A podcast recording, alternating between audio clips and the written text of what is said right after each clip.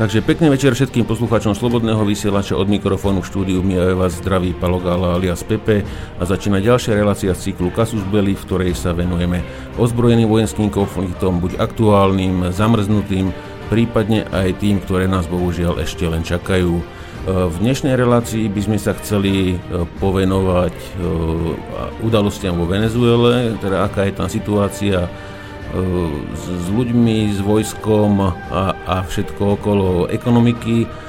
A uvidíme potom časovo, by sme sa chceli vrhnúť na prvú časť e, elektronického boja a kryptológie s naším kolegom Tonym, ale na začiatku predsa len, e, predsa len e, sa pozriem na aktuálne udalosti, ktoré sa nám udiali v posledné dva týždne, čo sme sa nepočuli s našimi poslucháčmi Niečo mi tu chalani píšu, že, ale to bude asi len nejaký problém, nejaký problém s e, mikrofónom, takže to bude asi OK. Dobre, takže e, privítam dnešných aktérov, mojich kolegov v Kasus Belli a to no, na začiatok e, Míra Juriša, blogera, blogera aktivistu z Piešťan. Zdravím ťa, Miro. Dobrý večer, prajem. Peťa Zábranského, vojenského pilota, staviteľa bojových simulátorov. Zdravím ťa, Peťo. E, dobrý večer. Nášho kolegu Tonyho, odborníka na elektronický boj, kryptografiu a zbraňové systémy. Zdravím ťa, Tony. Zdravím všetkých poslucháčov. No a Samozrejme, velenie v dnešnej relácii má ako obvykle vojenský analytik Českej republiky Martin Koller. Pekný večer, Martin. Tak dobrý večer všem, ako vždy. No a dnešným hostom, pred dvoma týždňami som sa vyhrážal nášmu hostovi, že ho možno niekedy, za, niekedy zavolám, ale keďže nastala situácia, aká je vo Venezuele, E, tak e, potrebujeme aj ekonóma, aby nám vysvetlil nejaké veci okolo tejto témy, takže pozdravujem nášho hostia, ktorý bol aj minulý týždeň, teda pred dvoma týždňami Dušan Doliak, e, ekonóm. Zdravím ťa, Dušan. Ahojte. Takže páni, na začiatok by sme, by sme sa pozreli na tie aktuálne udalosti a mohli by ste každý zo svojho súdka, čo vás za tie posledné dva týždne zaujalo a čo by bolo dobré možno spomenúť našim poslucháčom. Takže môžeme začať napríklad od Martina. Tak, no, já se musím zůstat chvíli doma, protože máme úžasného ministra eh, zahraničních věcí, Petříčka. Je to člověk, který skutečně patrně ani neví, co je to vlast a národ, ale to už je u mnohých politiků téměř standard, zvláště u těch, kteří slouží v Bruselu, ale někteří mladí, ti už to získávají i doma On Petříček pochází z takové prýma rodiny, jeho otec byl nomenklaturní kádr před listopadem, potom po listopadu asi náček je hold po něm. No. Nedá se nic dělat jako podlézání cizákům, cizím zájmům je mu patrně vlastní. Takže já bych připomněl jeho návštěvu na Ukrajině, kterou nadšeně podpořil. Tamní režim eh, pohovořil na téma ruské agrese, No a když se na to podíváme z trošku širšího hlediska, tak už jenom tou návštěvou eh, podpořil vlastně to, co se na Ukrajině děje a co je podporou, podporou a propagací nacismu a fašismu, řekněme si to zcela na rovinu. Eh, to a zde vlastně porušil jak slovenské, tak evropské zákony, které eh, fašismus a nacismus zakazuje o propagaci samozřejmě podstatně ještě víc. No a musíme si připomenout, že ukrajinský režim, jak známo, adoroval banderovce eh, na, úro, na úroveň vlastně bojovníků proti fašismu a nacismu, kteří bojovali za druhé světové války eh, vlastně proti především ně, německé armádě. Abych dodal, že ke střetům s banderovci docházelo nakonec i po druhé světové válce, kdy přes polské hranice bandy z eh, UPA přecházely přes Moravu, přes Slovensko, padli v bojích i mnozí čeští a slovenští vojáci a příslušníci policejních jednotek byli zavražděni, nějací civilisté docházelo k loupení, drancování znásilňování, což se dnes samozřejmě zamlčuje.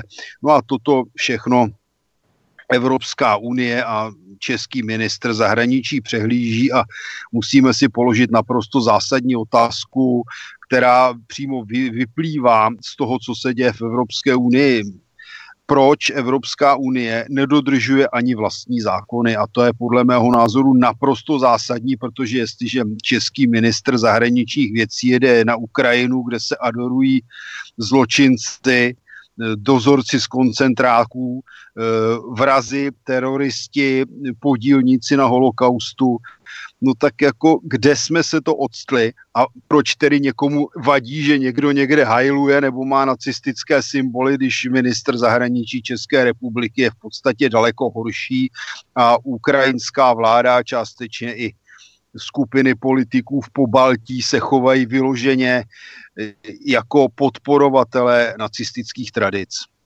To je první věc. Druhá věc, na kterou bych připomněl, je ohrožení ruského vládního letounu a přiblížením amerického bojového letounu, které bylo samozřejmě v českých médiích prezentováno tak, že ruská stíhačka, která přiletěla na pomoc, ohrozila v neutrálním prostoru hodný americký letoun. V českých médiích samozřejmě naprosto pominuli fakt, že tento americký letoun se motal kolem ruského vládního letadla. Já bych zde připomněl jednu méně známou věc, nejznámější český nebo nejpo, nejpočetněji navštěvovaný český internetový server je Seznam. Tak jenom, aby všichni věděli, tak Seznam patří známému vlastenci a bojovníkovi za Evropany a jejich, jejich blaho Sorošovi. Takže se nemůže, nemůžeme divit, že, že propaganda je taková, jakou Eh, diktuje majitel a pak se samozřejmě dozvíme, že zlá ruská stíhačka ohrožovala hodnou americkou stíhačku a na to, že tato americká stíhačka ohrožovala ruské letadlo vládní tedy. Eh, o tom se eh, naprosto mlčí, to máme přímo vzorovou ukázku propagandy. No a jako poslední velmi krátce bych připomněl, že přišlo oficiálně oznámení po internetu že Rusko zkouší jaderné torpédo velkého dosahu, které samozřejmě může narušit, řekněme, určitým způsobem americkou převahu na, mo- na moři. Takže to je asi tak za mě všechno. S Venezuelou bych počkal, na tu jsem se téměř i připravoval. Předávám mm-hmm. slovo kolegům. OK, super. Dobre, tak napríklad teraz Mirec môže z Piešťan? Tak eh, mňa zaujala už teda ďalšia verzia objednávateľa Kuciakovej vraždy, ktorá je teda vyšla z nejakého takého úniku, akože.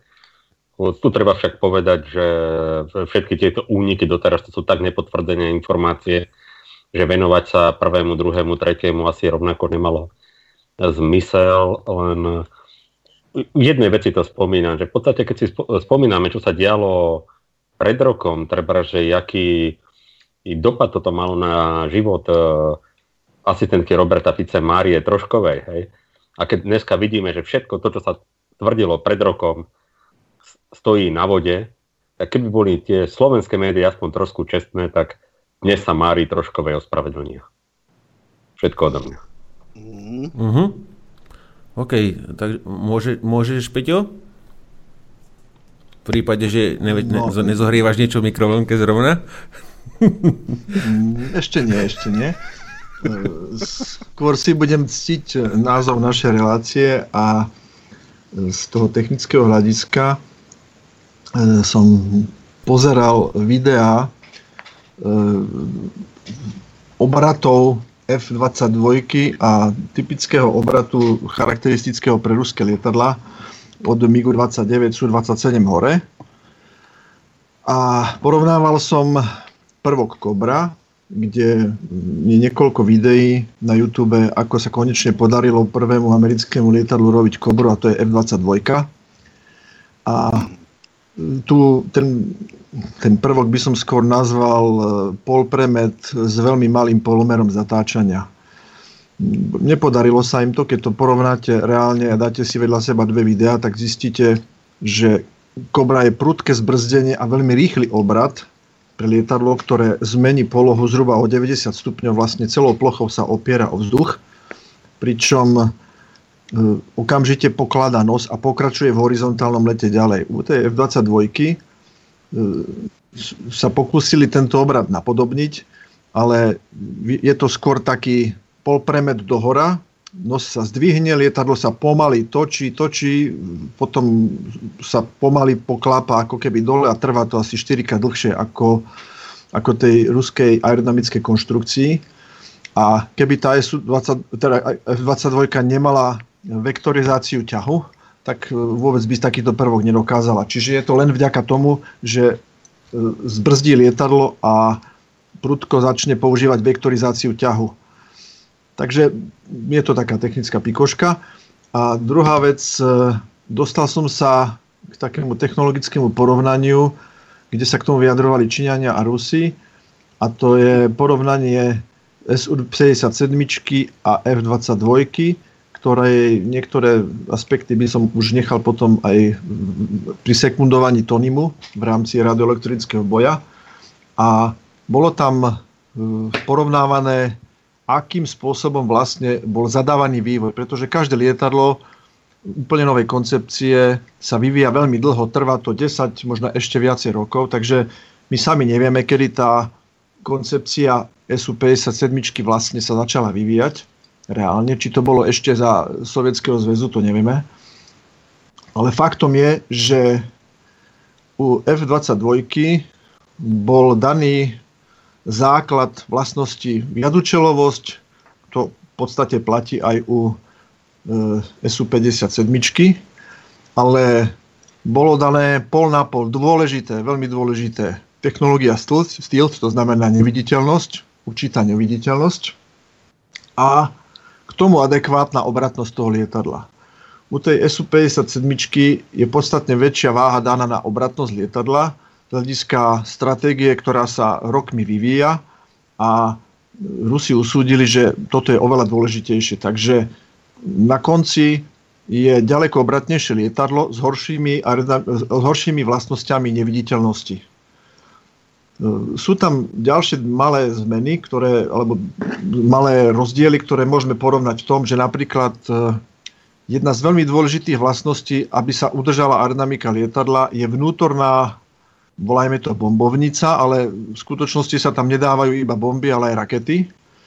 A v prípade SU-57 je oveľa väčšia a dajú sa tam dať e, rakety buď väčšieho počtu alebo väčšieho rozmeru, pričom u F-22 je to len jeden typ rakiet a, a nejaké bomby.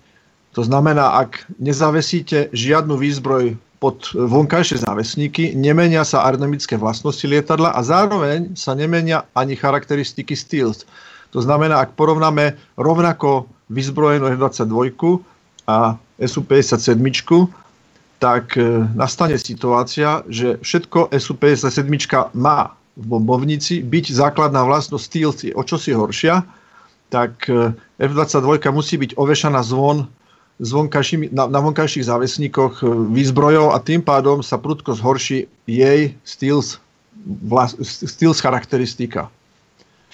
Takže uh, Rusi uznali, že je oveľa dôležitejšie v konečnom dôsledku mať prvky radioelektronického boja, raketovú výzbroj, radar, ako tú technológiu Stealth, pretože tá technológia Stealth je výhodná hlavne z prednej polosféry, kde okrem iného jedna z vlastností je dôležitá tá, že rotory kompresorov motorov nesmú byť viditeľné z prednej časti, z prednej polosféry alebo z pohľadu spredu na lietadlo, pretože majú vysokú odrazivosť rádiových vln pri ožarovaní radarom. Čo F, čo SU-57 nesplnila na 100%, lebo čiastočne e, lopatky je vidieť, ale v konečnom dôsledku v rámci radioelektronického boja a zdieľania informácií môže byť F-22 ožarovaná z boku a tým pádom je oveľa skôr viditeľná. Čiže zobraziť nejaký cieľ, vzdušný cieľ môžete ožarovaním z niekoľkých zdrojov a práve odovzdávaním vzájomných informácií medzi lietadlami, pozemným strediskom, vzdušným riadením je možné e, to lietadlo oveľa skôr odhaliť a potom nastúpia oveľa viac dôležité vlastnosti obratnosti, motorického výkonu. Bohužiaľ, u SU-57 vývoj stále nie je ukončený, lietajú na starých motoroch, tie nové motory nemajú dovyvíjane a preto stále nie je zaradených tých 16 kusov, ktoré slúbili do výzbroja. Pričom e, Spojené štáty majú dneska viac ako 100 kusov F-22 už zaradených vo výzbroji. Čo hovorí aj o mhm. určitej technologickej schopnosti vyrobiť lietadlo, zaradiť ho do výzbroje, aj keď dá sa povedať, že to SUčko je mladšie, čo sa týka vývoja. Takže budeme sledovať, kam to dospeje a či vôbec takéto lietadla sa niekde budú používať, pretože sú príliš drahé. Takže asi mm-hmm. toľko k tej technickej stránke porovnania SU-57 N22. Maličkosť, ktorá ma ešte zaujala, prezidentka alebo prezident Litvy Ehm, neviem, či, ho, či dostal nejaké finančné ohodnotenie vysoké. Začali vyhlasovať v Litve, že Rusko ich ohrozuje a považujem to ako súčasť hybridnej vojny, že bude treba ísť na pomoc Litve asi nejakú základňu vybudovať, ak tam už nejaká nie je. Ehm, takže takáto drobnosť. Ehm, bolo poukazované znova na výrobu Kaptagonu ako špičkovú vec na zdebilnenie obyvateľstva, respektíve vojakov, ktorí strácajú cit, svedomie a strach. Takže tá, tento prvok e, farmaceutického priemyslu e, zvyšuje počty výroby a distribuje sa napríklad aj na Ukrajinu. A posledná taká úplná pikoška, netýkajúca sa vôbec témer našej relácie, bola zaujímavá metóda boja so stavbou mešít. A to takým spôsobom, že keď si vyhliadnú niekde v Nemecku alebo v Rakúsku moslimovia, kde by chceli postaviť mešitu, tak e, miestni obyvateľia im tam zakopú prasatá a tým pádom zneúctia tú plochu. Je to dobre urobiť až tedy, až si ten pozemok kúpia. Hej. Tak e, je to asi najefektívnejší boj proti výstavbe mešít. Toľko z mojich Znám e, lepší. drobností. Ano? Znám lepší. Máme přece letos rok prasete. To je zajímavé. Podle čínského horoskopu. Takže to je, to je podle mě naprostá provokace proti islamistům. Tak vieš, Čína je hodne ďaleko. Označený za homofóbnych momentálne. E, dobre, dobre, takže uh, opýtam sa Tonyho, či by chcel niečo doplniť uh, k tomu Peťovému vstupu a, pri, a potom môžeš povedať teraz svoje veci, čo ťa zaujalo za posledné dva týždne a potom pôjdem na Dušana. Ja ešte doplním Peťa. Dobre hovoril, veľmi dobre hovoril. Tam tie mm, F-22 a aj F-35 sú, keďže Amerika má technologické firmy, ktoré sa zaoberajú mm, špeciálnymi materiálmi absorpčnými, ale majú to už aj Rusi, aj Číňania. Možno pred 15-20 rokmi mohli byť Američania ob 10 rokov popredu. Momentálne je to podľa tých informácií, ktoré aj som si posťahoval, je to skoro vyrovnané. Amerika išla k tým F-22 a F-35 tým smerom, že využíva, využíva polyméry, čiže polymer je e, niečo ako plast, ale obohatený o e, absorpčné látky, ako je uhlík, ako je e, pridávanie kovových zmesí, určitých kovových zmesí do polymérnej štruktúry, a vy môžete vytvárať na, s presnosťou atómov, ako má vyzerať ten polymér, tá štruktúra v tom polymére. Ona môže byť, že môžu byť mikroštvorčeky, poviem príklad, e, bolo tam, že oxid titánu napríklad. Hej. Môžete vytvárať e, body, ako keby pixely v určitej mriežke a tým meníte vlastne tie, tie parametre tej plochy. Tie plochy, e, tie parametre meníte tým v tej závislosti, že predstavte si krúžok, dajme tomu na tom polyméri ako keby závit, hej? transformátorový závit, čiže plný kruh a keď príde uh, vysokofrekvenčné žiarenie a dopadne na tú plochu, tak vlastne ten krúžok robí elektrický skrat. A takéto mikrokrúžky oni vedia do toho polyméru dať. Hej. Druhá vec, F22 a F35 už je známe, že celé časti, celé časti, celé bloky sa tlačia na 3D tlačiarniach. Práve z týchto polymerov, z týchto špeciálnych plastov alebo z týchto, z týchto materiálov. Hej. Čiže oni išli týmto smerom. Čo som ale pozeral? E, Rusov, Rusákov, tak tí išli systémom ako Airbus, že používajú sklenené vlákna sendvičového typu. Na to ide vrstva absorčného materiálu na báze karbidov a uhlíka, čiže buď to je, e, taktiež môže byť bitumén nejaký e, v podobe farby, ktorá obsahuje veľa, e, veľa uhlíka, grafitu. Takto isto vyrába, trup lietadla je vyrábaný u Airbusu, je to štandardná technológia a je to aj na tých SUčkách 57 vidieť. Keď som pozeral raz video, sú aj na YouTube, a bol tam taký zvláštny lom slnka. Proste to, tá stíhačka sa odrazilo slnko od plochy krídel, proste bol, bola tak natočená, že proste som videl, tie detaily toho draku bolo vidno. Normálne, kde sú, kde sú uh, nosníky a tak ďalej. Čiže oni naozaj išli týmto spôsobom sklolaminátu, lebo ten má veľmi, keď je dodržaná technológia, tak sklolaminát má neskutočnú pevnosť a je odolný voči teplotám. Čiže minus 50, minus 60 hore, plus 40 v Sýrii, hej, na slnku, dokonca plus 70, 80 na slnku priamo. Takže má aj teplotnú stálosť, nemá takú rozpínavosť a samozrejme musí tam byť ten náter, nie možno, že vo viacerých vrstvách, alebo je na to e, urobený hrubý nástrek viacerých vrstiev, každá má inú hustotu, iné, iné, inú, iné charakteristiky Takže Rusi išli asi týmto spôsobom a presne ako hovoril Peťo, že oni sa, oni sa, ten ich vývoj bol e, na úplne iných, iných základoch, úplne na iných základoch.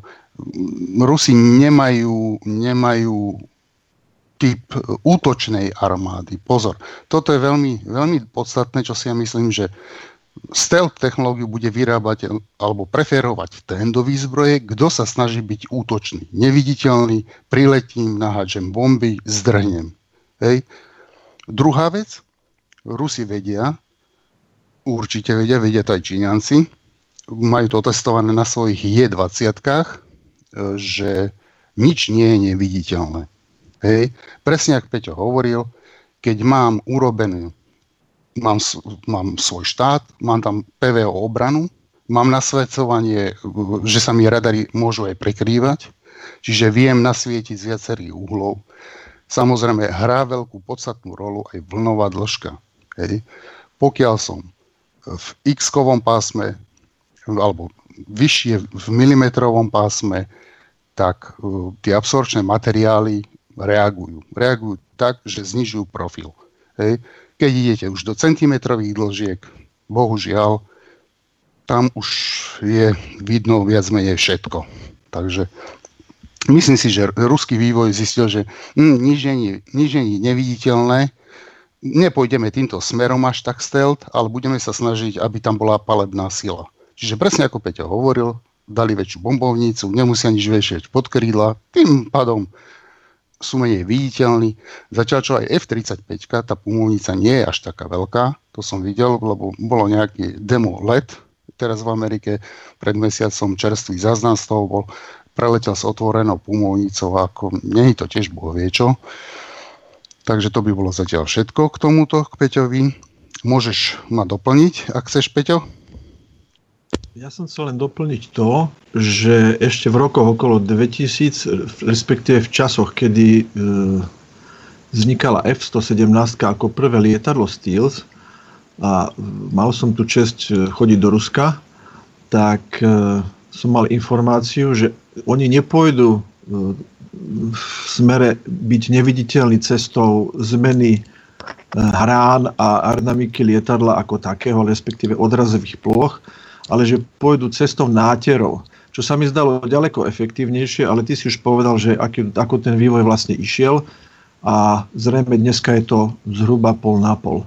Určite je zaujímavá informácia ešte aj to, že pokiaľ e, tie lietadlá sú natreté nejakým špeciálnym povrchom, tak musia zniesť e, teploty určite 100 a viac stupňov Celzia, pretože pokiaľ sú schopné lietať dva machy, tak povrch sa im zohreje trením o vzduch na minimálne 100 stupňov a viac. Pri e, takom lietadle ako je e, Lockheed SR-71 mali obrovské problémy s chladením kabíny, pretože aj kabína a nielen trup samotný sa zohrieval na vysoké teploty a to dosahovalo stoviek stupňov, myslím, že až 300 stupňov. 300, hej. Mm, áno. Tam sklo bolo horúce normálne. Hej, hej. Takže pilot si mohol uvajiť vajíčka na kokpite hore na, na tvrdo. Na, na tvrdo. Na tvrdo. Aj do, aj, asi, asi, aj, asi je Mohol by to urobiť takým spôsobom, mohol by to robiť takým spôsobom, že urobí pol výkrut, chvíľku počká a keď sa to upečie, tak sa to otočí. Mne sa stala e, taká príhoda, že som mal, keďže sme lietali podľa mapy, žiadne komplikované navigačné veci v rukách nemali, aj schválne. No a podarilo sa mi e, zahodiť si mapu cez sklo dozadu pri určitom akrobatickom prvku.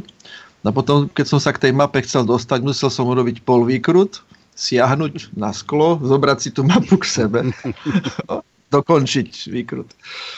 Tak, na pobavenie. Takže môžeme pokračovať ďalej. Takže hm, tá druhá vec, ktorá ma, ktorá ma zaujala, mm. ak môžem, tak to bolo to, čo sme sa už bavili s Pepkom tých, ohľadne tých S-300 v Sýrii. Že v podstate, je to aj na našom webe warzonline.sk slobodný.slobodnyvysielač.sk ehm, ja som pozeral na tých, po jednotlivých tých tweetoch, po, po tých linkoch, ehm, po večeroch, no a dopracoval som sa potom k takej veci, že ten rozruch fakt naozaj spôsobila z nedele na pondelok, lebo to nejak od polnoci približne vzlietli tie špionážne lietadla. 7 e, hodín e, lietali po, okolo syrských hraníc a Libanonu a fakt tento rozruch bola aktivácia S-300 e, ako takej. Pretože už zaznamenali asi pravdepodobne možno, že nejaké radary najprv stacionárne, že bola aktivovaná do módu, do bojového módu. Čiže e, bolo tam, bola prepnutá na nejak, do nejakého módu a to vzbudilo izraelský záujem a okamžite zo Sicílie vzlietali a skade dve americké lietadla špionážne, to boli jeden, jeden bol Boeing a druhé, druhé bol Poseidon, niekto, niečo také a e, Gulfstreamy, dva Gulfstreamy alebo jeden Gulfstream a jeden Boeing špionážny izraelský. Takže toto urobilo veľký rozruch z nedele na pondelok a e, potom som videl nejaké izraelské médiá, si robili z toho posmešky, urobili nejakú snímku, nevieme či, s istotou, že či tá satelitná snímka je aktuálna, že tri systémy sú zdvihnuté, štvrtý nie je zdvihnutý. No a na toto na, reagovala e, jeden ruský portál, čo som sa tak zasmial, že tri s-300 sú v, zodvihnuté, čiže sú bojovej, bojovej e, pozícii a jedna S-300 bola v podstate e, po stave, že bola zložená a tak ďalej a prehodená maskovacia sieť. A ta, na tej ruskej stránke napísal nejaký nemenovaný vojak, že a sú si Izraelčania istí, že to je S-300, není to len nafukovacia maketa a tá S-300 jedna batéria je úplne niekde mimo a, a nehal tri bodky. Hej. Takže akože to bola normálne ako odpoveď jeho, tomu re, re, redaktorovi alebo tomu, tomu človeku, ktorý sa na, pýtal, takže odpovedal jedno veto a viac sa nechcel baviť, že či sú si istí, že to, čo je potom maskovacou sieťou, je S-300. takže to je všetko. A ešte ma zaujalo, že je prototyp, tu-160 uh, bol vyrobený prvý kus bombardéra, ale v civilnej verzii. Zatiaľ to ešte bez nástreku, vyšiel teraz z linky, ide na nejaké testy, je to pre nejakého šejka, alebo proste nechcel byť ten kúpca zverejnený, ale to, čo keď si Putin bol v Dubaji alebo v Sádskej Arábii, tak e, jeden šejk alebo niekto taký mal záujem o, to, o túto tú 160 a proste jednoducho vyrobili prvý kus ide, vzlieta, už je na kolesách, má motory, všetko osadené. Zatiaľ máme len fotku, sme dostali, takže uvidíme, či tu 160 ako nebude aj sekundárnym výrobným programom zbrojárskej firmy pre civil. To je všetko. Uh-huh. Ja ešte no, doplním, to... že mám, musí, musím nájsť jednu fotku, ktorú stále som v albumoch nenašiel, starú, z nejakého roku 2000-1998, z múzea, z súkromného múzea MIGu.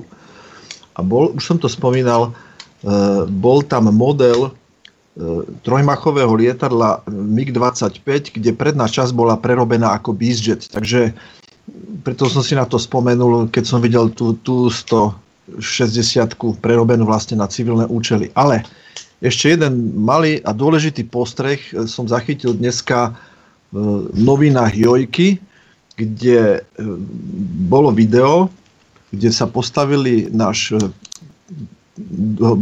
Butorová bábka, prezident a veliteľ našich vojenských síl, lebo my armádu nemáme, o tom diskutovali, ako máme slabo vyzbrojenú armádu a hlavne, aký je nezáujem do tej armády ísť. No, za tie peniaze, ktoré ponúkajú, im tam asi veľa ľudí nechce ísť, ale to nie je až tak podstatné. Podstatné je to, že obidvaja svorne tvrdili, ako musia obracať každý cent, aby teda tú armádu dali dokopy.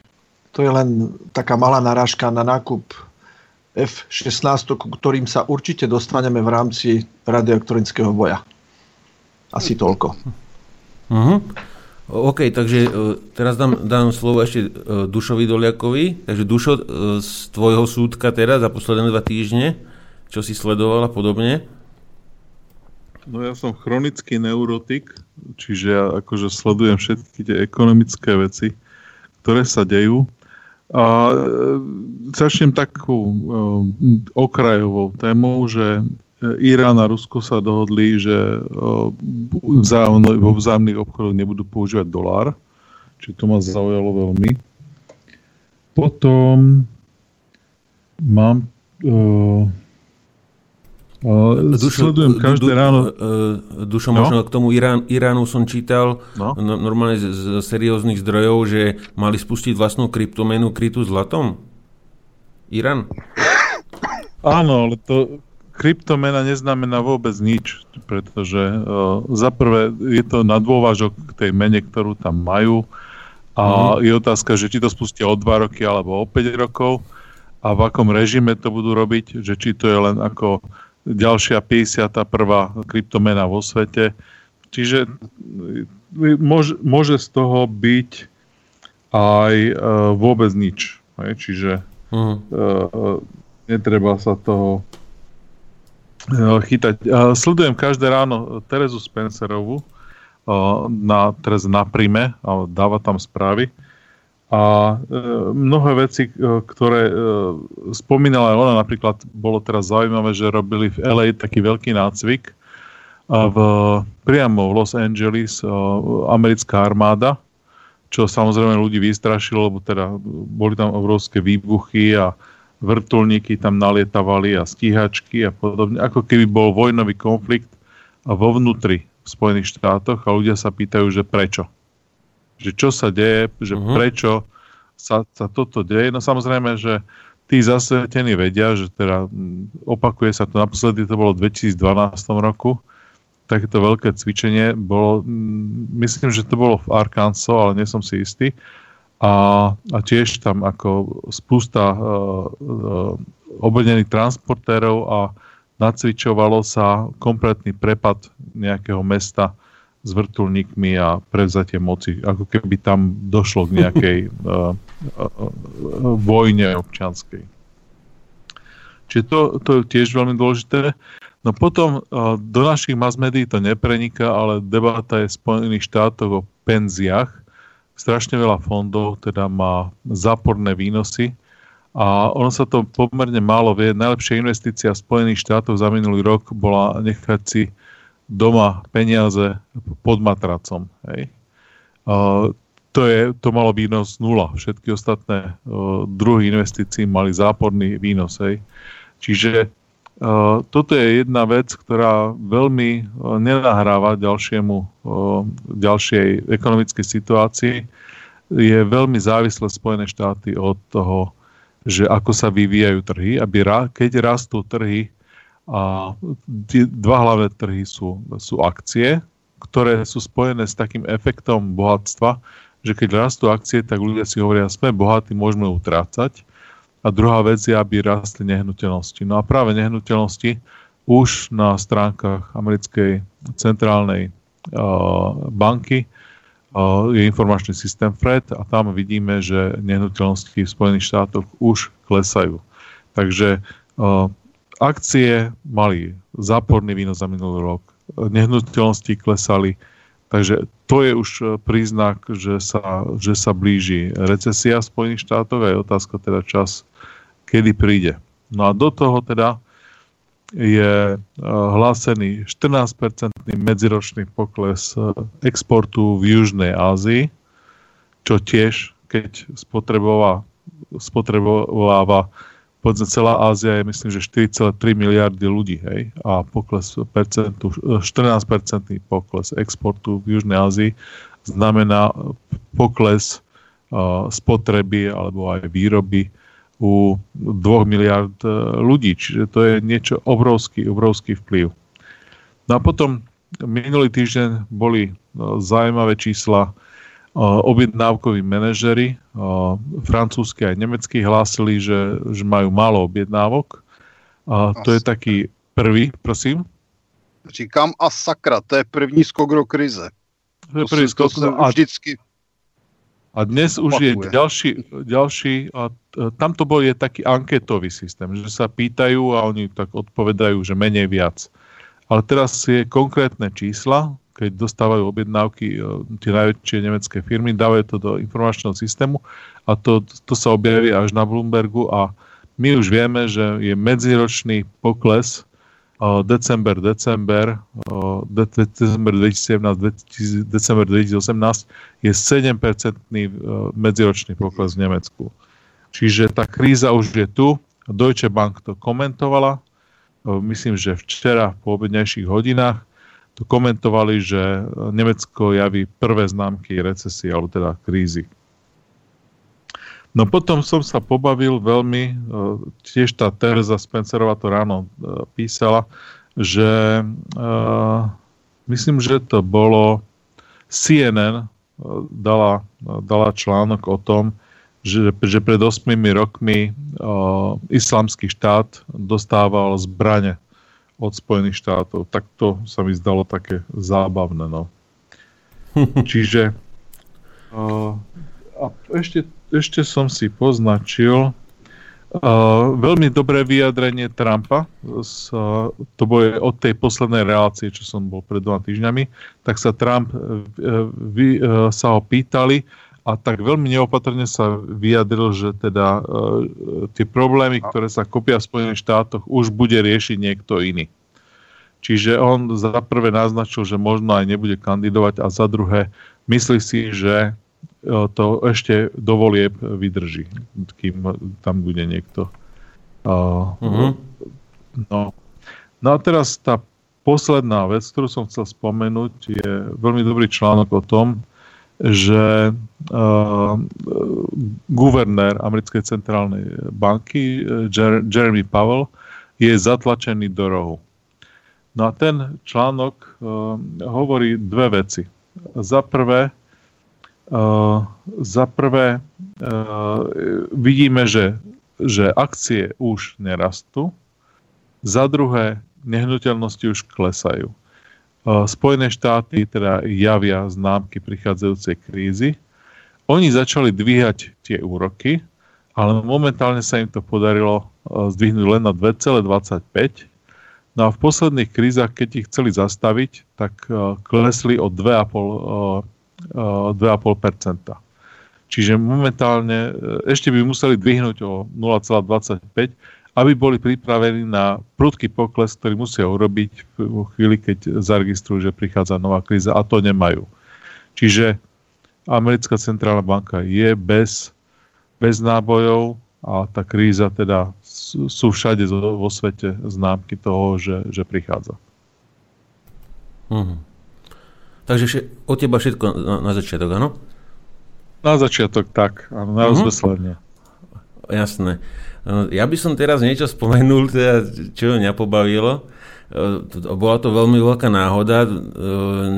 Neuveríte, ale na slovenskej RTVS spomenuli vojnu v Jemene. Dneska ráno v raných správach.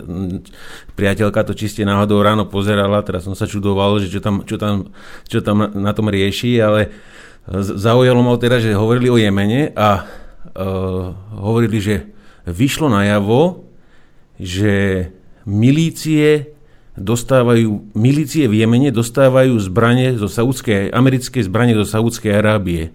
Ale pritom uh, viem, že včera sa písalo aj na serióznych weboch, že tie zbranie dávajú Al-Kaide a nie nejakým milíciám. Takže uh, pre ovečky akože sa rozpráva na slovenskej RTVS, že nejak, nejakým milíciám sa dávajú zbranie. Pritom Al-Qaida, ak si dobre spomíname, teda je spojená s rôznymi teroristickými záležitosťami. A neviem, Martin, jak by si to komentoval, tieto prestitútne výplody, toto, čo predvádzajú? Myslím, že na ČT24 je to veľmi podobné. Tak tam je to standardní a hlavně na tom Sorošově seznamu, že ten vede momentálně, eh, řekl bych, že ČT24 a seznam soutěží co se týče kvality informací a pravdivosti informací. Mm, k tomu, k tomu jako je těžko co dodat, prostě Al-Qaida, no to je milice, milice teroristů, to není armáda, že jo, to jsou organizovaní zločinci, mohou se nazývat i milice, no tak oni vlastně na, to, na té, v té televizi a v těch eh, sorošovských a prosorošovských médiích vlastně ani tak moc nelžou. Aha. No a potom e, ešte s jednou vecou by som premostil v našej ďalšej téme. A teda anglosaský lídry si tam... Ano, jasné. E, já bych jenom k těm stylsovým letadlům, kde tady padlo řada zajímavých informací, e, bych, bych jenom krátce dodal dvě věci. Za prvé, první stylsový letoun začali vyvíjet a testovat v bývalém sovětském svazu. Eh, a bylo to, bylo to ku podivu SU-25, neboli bitevní letoun, eh, a oni to potahovali nějakou gumou a chtěli to používat potom v Afganistánu a pak to nechali plavat, protože zjistili, že zrovna jako na bitevní útoky ty, ta technologie stealth není moc ideální, protože to letadlo už je i vidět vizuálně. Nakonec díky tomu se střelili svého času Jugoslávci F-117, kterou napálili ve vidu. A druhá věc, eh, co je zajímavé, že vlastně ty moderní stylsové letouny, když se na ně podíváme, ať je to F-22 a F-35, Su-57, J-22 čínský, oni jsou si do značné míry podobné, takže já jsem toho názoru, doufám, nevím jestli kolegové, že tato letadla z hlediska tvaru patrně dosáhla maximum možného a už eh, další krok, řekněme, technologický, bude muset být asi nikoli tvarový, ale materiálový, což se tady víceméně v této diskuzi naznačovalo. Protože skutečně, když se podíváte na ta letadla, tak jsou si velmi vzhledově podobná a to jsou podle mého názoru proto, že se dosáhlo maxima z hlediska pohlcování a řekněme nepřímého odrazu. Hmm. Chcete chalani k tomu niečo doplniť? Plne súhlasím, presne. Áno, áno, počúval som, ano. presne, dosiahli sa fyzické možnosti tvaru a dizajnu. Hej, teraz je to už len Jasne. o tých materiáloch. Hej. Mm-hmm. Tam proste, jak aj tá ukážka, čo bola teraz v správach prebehla, e, tá je 20 čínska, indické suchoje 30 MKI videli na 150 km Hej, to bol, Čína testovala J-20, nejaký, nejaké, nejaký kombat tam robili na čínskym územím. Pepe, k tebe som to sami zdá, že posielali tebe, Peťo, mám taký dojem. tak zhoda náhod len leteli Indovia okolo čínskej hranice a oni zbadali na 150 km je 20 a, a im to dali vedieť hneď, že však čo, to, čo vám to tam lieta, že nemáme to, ten pattern, ako, alebo ten odraz, tomu sa hovorí, že pattern alebo odtlačok, nemáme v databáze, ale optoelektronicky to videli, tak povedali, že bola to je 20 tak im dali presne čas, hodinu, minútu, sekundu, keď, kde, kde sa nachádzal a poslali to Číňancom a tí zhrození, že mm, suché 30 to videla na radare. V Šeniangu se pustili čakalo na nucené práce. Áno. E, tak Ale by som... ten, vývoj, ten, ten vývoj ide do nanoštruktúr. Tamto smeruje na tie polyméry mm, a tak ďalej. Takže to neskôr budeme rozobrať. Pokračujeme mm. ďalej. Čiže, okay. čiže doplním akurát to, že je to o tvare, je to o nátere, je to o dynamických vlastnostiach, ale teraz začína lov na technológiu Stealth. To znamená, všetci, ktorí na to majú, sa budú teraz snažiť vyvinúť prostriedky na čo najefektívnejšie zistenie technológií alebo bojových prostriedkov v kategórii Stealth. A preto zrejme všetci uznali, že už ďalej to špikovať nemá zmysel, lebo je to už na veľký úkor vlastnosti samotných bojových prostriedkov. A Ostávajú iš iba cisárové nové šaty, ale to myslím, že asi nebudú skúšať. E, máme ešte jednu pikošku, na ktorú som zabudol, a to, e, že namiesto 16 fregat postavili Američania iba dve fregaty v technológii Stealth. Martin, doplň ma, lebo som zabudol, ako sa volá. Zumwalt. Ten, ten, tá loď. Zumwalt, Moment, áno. Zumwalt je torpedoborec. Tak, torpedoborec. Skrátka je to na pohľad veľmi zaujímavá loď, e, fantastickými e, plavebnými vlastnosťami, ktorá používa špecialitku a, ne, a nepoužíva e, s prachovou náplňou diela, ale používa diela, kde sú projektíly e, urýchlované elektromagnetickým impulzom. Hmm. A zistila sa jedna veľmi zvláštna a veľmi, nepo, ne, veľmi zlá vlastnosť pre túto technológiu Stealth, že každý tento výstrel vydáva tak obrovský elektromagnetický puls, že to vedia zaznamenať aj družice. To znamená, dá sa zistiť nie len miesto odpalu a čas odpalu, ale aj vektor, akým smerom to strieľal. Takže sú z toho všetci PAV, E, podobná technológia na urychlovanie namiesto párnych katapultov je použitá na novej lietadlovej lodi Spojených štátov, s ktorou majú obrovské problémy technologické. A táto loď vysiela obrovské impulzy pri každom odpale alebo respektíve každom vzlete roztiahnutí lietadla po tej krátkej vzletovej dráhe namiesto párneho katapultu, takže sa dá fantasticky táto loď e, identifikovať, kde sa nachádza.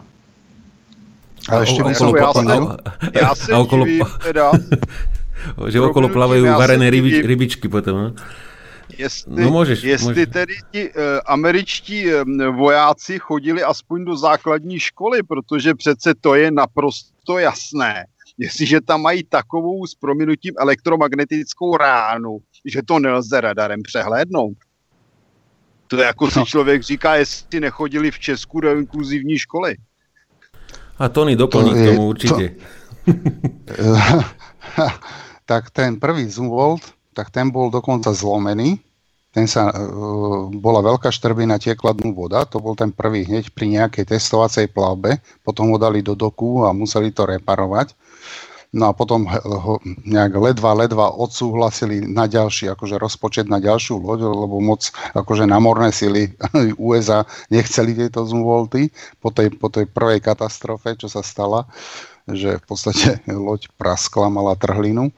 No a čo sa týka tých elektromagnetických diel, no tak to, a, to ma napadlo hneď, že v podstate tá loď bude v, elektrom, v elektromagnetickom spektre tak viditeľná, že neviem ako...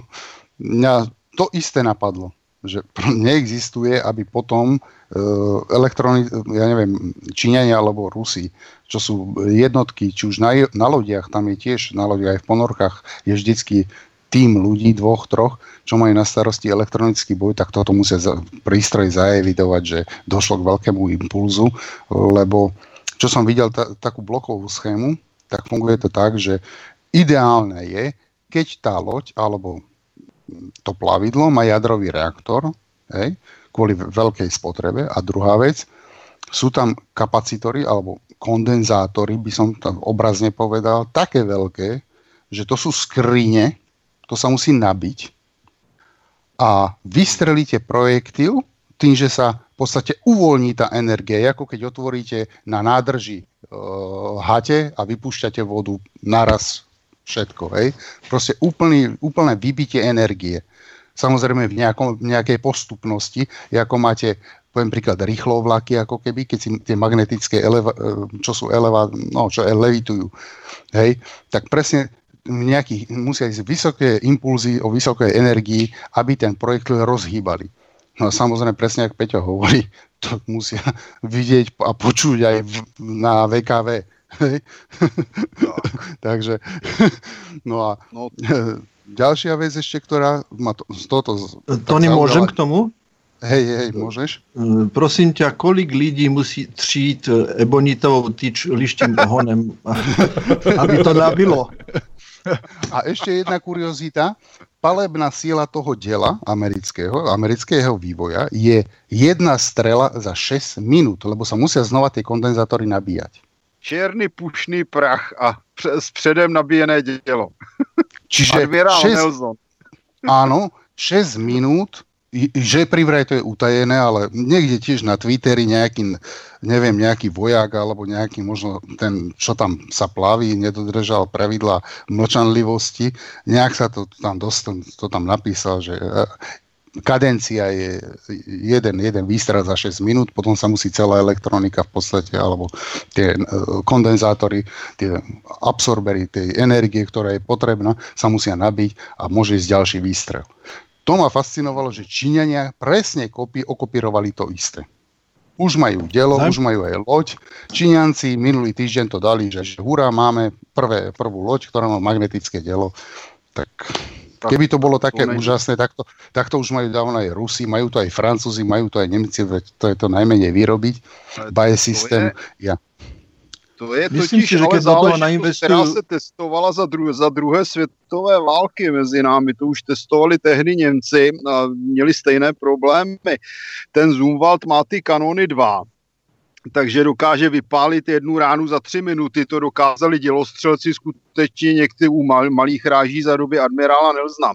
Eh, ale já bych tomu doplnil ještě jednu věc. Oni mají s tím takové problémy, že vlastně se tam dělá přezbrojování na klasické eh, granáty a klasická děla, která používají v podstatě kombinaci eh, munice a toho děla, které, doda, které byly vyvinuty britskou firmou BI Systems a a eh, italskou firmou, Ježíš Maria, jak se to jmenuje, Uh, Alenia, no, ono to dneska má jiný název, ten koncern, protože tam docházelo k nějakým fúzím.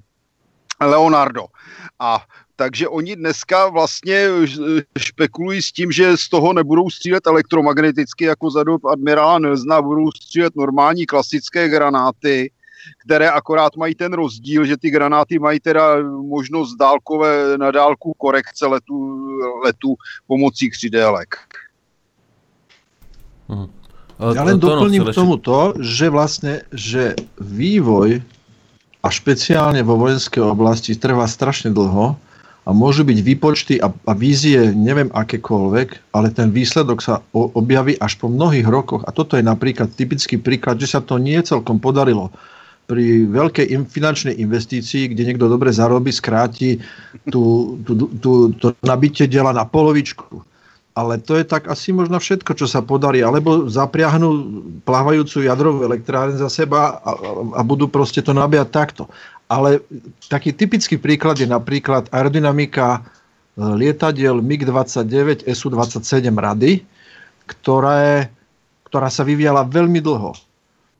nebolo vôbec jasné, či sa podarí dosiahnuť výsledok, respektíve ten výsledok sa ladil postupne a dostal sa do určitého stavu, že oni z toho vlastne ani nechcú ustúpiť, lebo sú si vedomí tej aerodynamickej výhody toho lietadla a preto radšej budú zdokonalovať radu SU-27 a vyššie, budú tam dávať lepšie motory, vektorizáciu, lepšiu elektroniku, ale ten drak sa budú snažiť zachovať, pretože má asi najlepšie výsledky, aké momentálne existujú. A zahynulo, pri, pretože výpočty je jedna vec a druhá vec sú skutočné skúšky. A zahynulo pritom nie jeden ruský pilot, skúšobný pilot, kým to celé vyladili. A súhlasím na e, jemné upozornenie Tonyho, aby sme sa dali teda na tú Venezuelu, lebo, lebo Dušan už čaká. Čas, čas, lebo čas beží. Ja by som, e, ne, neviem, či, chalani, ak, ak by ste chceli uh, pauzu na, na jednu skladbu, neviem, povedzte si sami, ak nie, tak by som premostil nie. a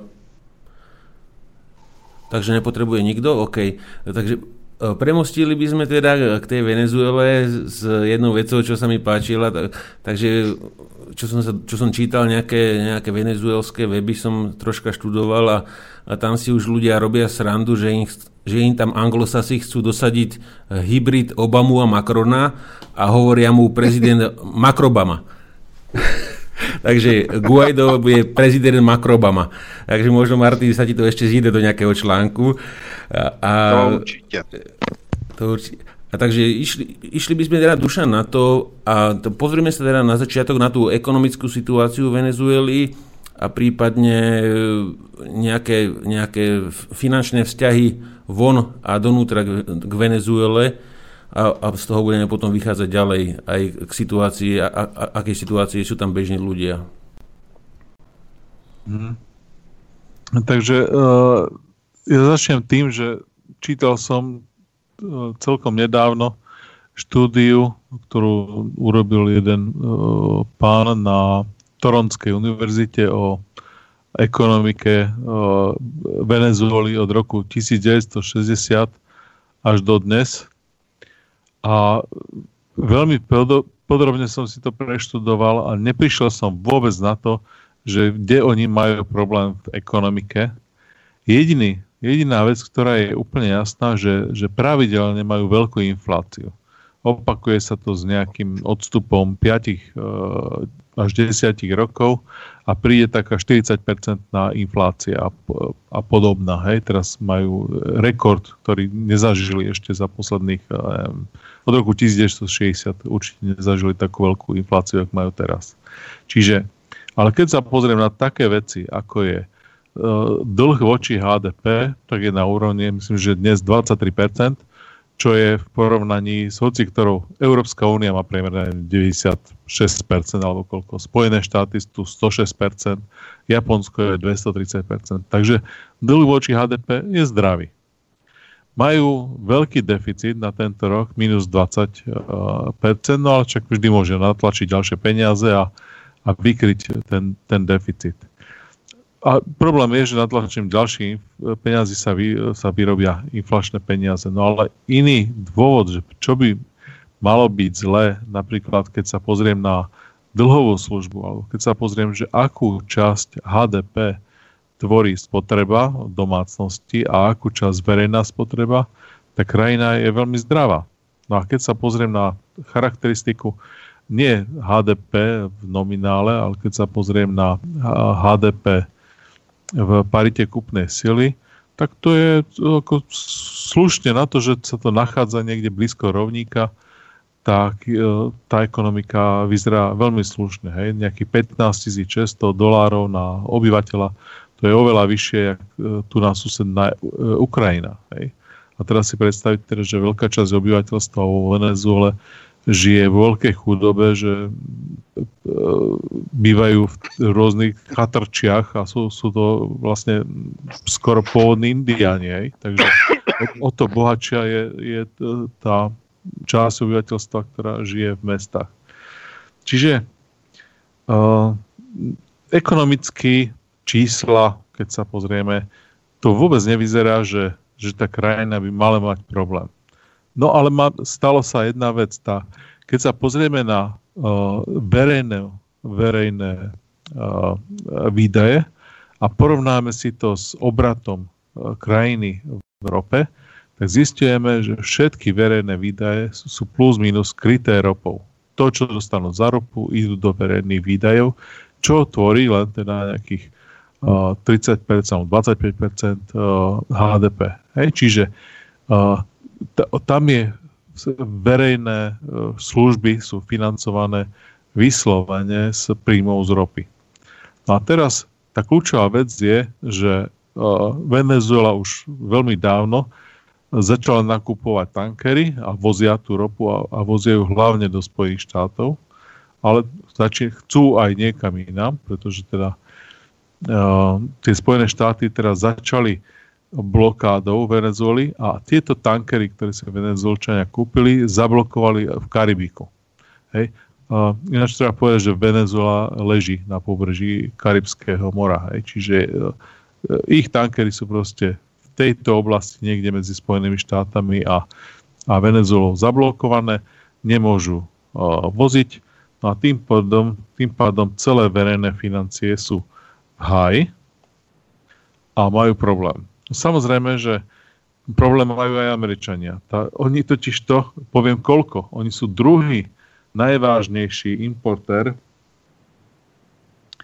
uh, ropy uh, tej ťažšej frak- frakcie, ktorá sa používa na výrobu dízlu do Spojených štátov a e, dovážajú do Spojených štátov denne 500 tisíc e, barelov ropy. A teraz si povedzme to číslo. 500 tisíc 500 e, tisíc je z, z americkej spotreby asi, asi 9,5 milióna, je zhruba nejakých 5%. Je to druhý najväčší dovozca. A keď hovoríme o tom, že aká je to frakcia, tak je to tá frakcia, z ktorej sa robí diesel a to je tá frakcia, ktorá najviac chýba Američanom. Hej. Američania uh-huh. teraz uh, ťažia tie, uh, tú netradičnú ropu a tam sú frakcie, ktoré sa nehodia na výrobu dízlu. Hodia sa na buď výrobu nejakých tých um, uh, bitumenov alebo nejakých tých uh, topných olejov, čiže ťažké frakcie, alebo sú naopak veľmi ľahké, ktoré sa hodia na letecký benzín. Ale ten, ten stred, ten im tam chýba a toto Kanada bola najväčší e, čo, dovozca, teda, alebo exportér do Spojených štátov a druhý najväčší bola Venezuela. No a tamto zablokovali a teraz je otázka, že čo sa bude diať. Samozrejme, Spojené štáty majú na 90 dní e, zásoby všetkého, či oni to chvíľočku vydržia, vedia si to nakúpiť niekde inde, ale námorná blokáda Venezuely znamená, že e, ropu nevyvezú a ich verejné financie budú ďalej v háji. No a situácia je taká, že e, výbušná. Za posledné roky sa údajne až 3 milióny venezuelčanov vysťahovali z krajiny von. A samozrejme tí, keď, keď sa vysťahovali do Spojených štátov, tak svorne nadávajú na na Madura. A či keď je komu dať mikrofón, aby nadával na Madura. No a samozrejme, o, toto trvá tie problémy s verejnými financiami a s infláciou trvajú od roku 2016, takže o, e, tie verejné financie znamená aj to, že penzie sú malé, takže platy učiteľov sú malé, takže sa ľudia stiažujú hej, a, a, a nežije sa im tam ľahko. Takže napriek tomu oni sú od tých 30. E, rokov alebo od roku 1907 zvyknutí na striedanie. Chvíľočku tam majú e, nejakú pravicovú chuntu a chvíľočku tam majú ľavicových šialencov. Hej. Takže oni sú na všetko pardon, na všetko zvyknutí.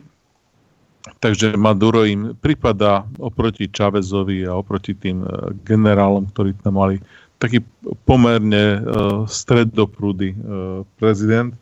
No a robí teda rôzne zásahy, napríklad uh, zobral teraz náboje vojakom, že, že nesmú strieľať a ľudia sa tam e, búria. Hej. Chvíľočku demonstrujú proti nemu, potom na druhý deň za neho a, rô, a rôzne. Hej.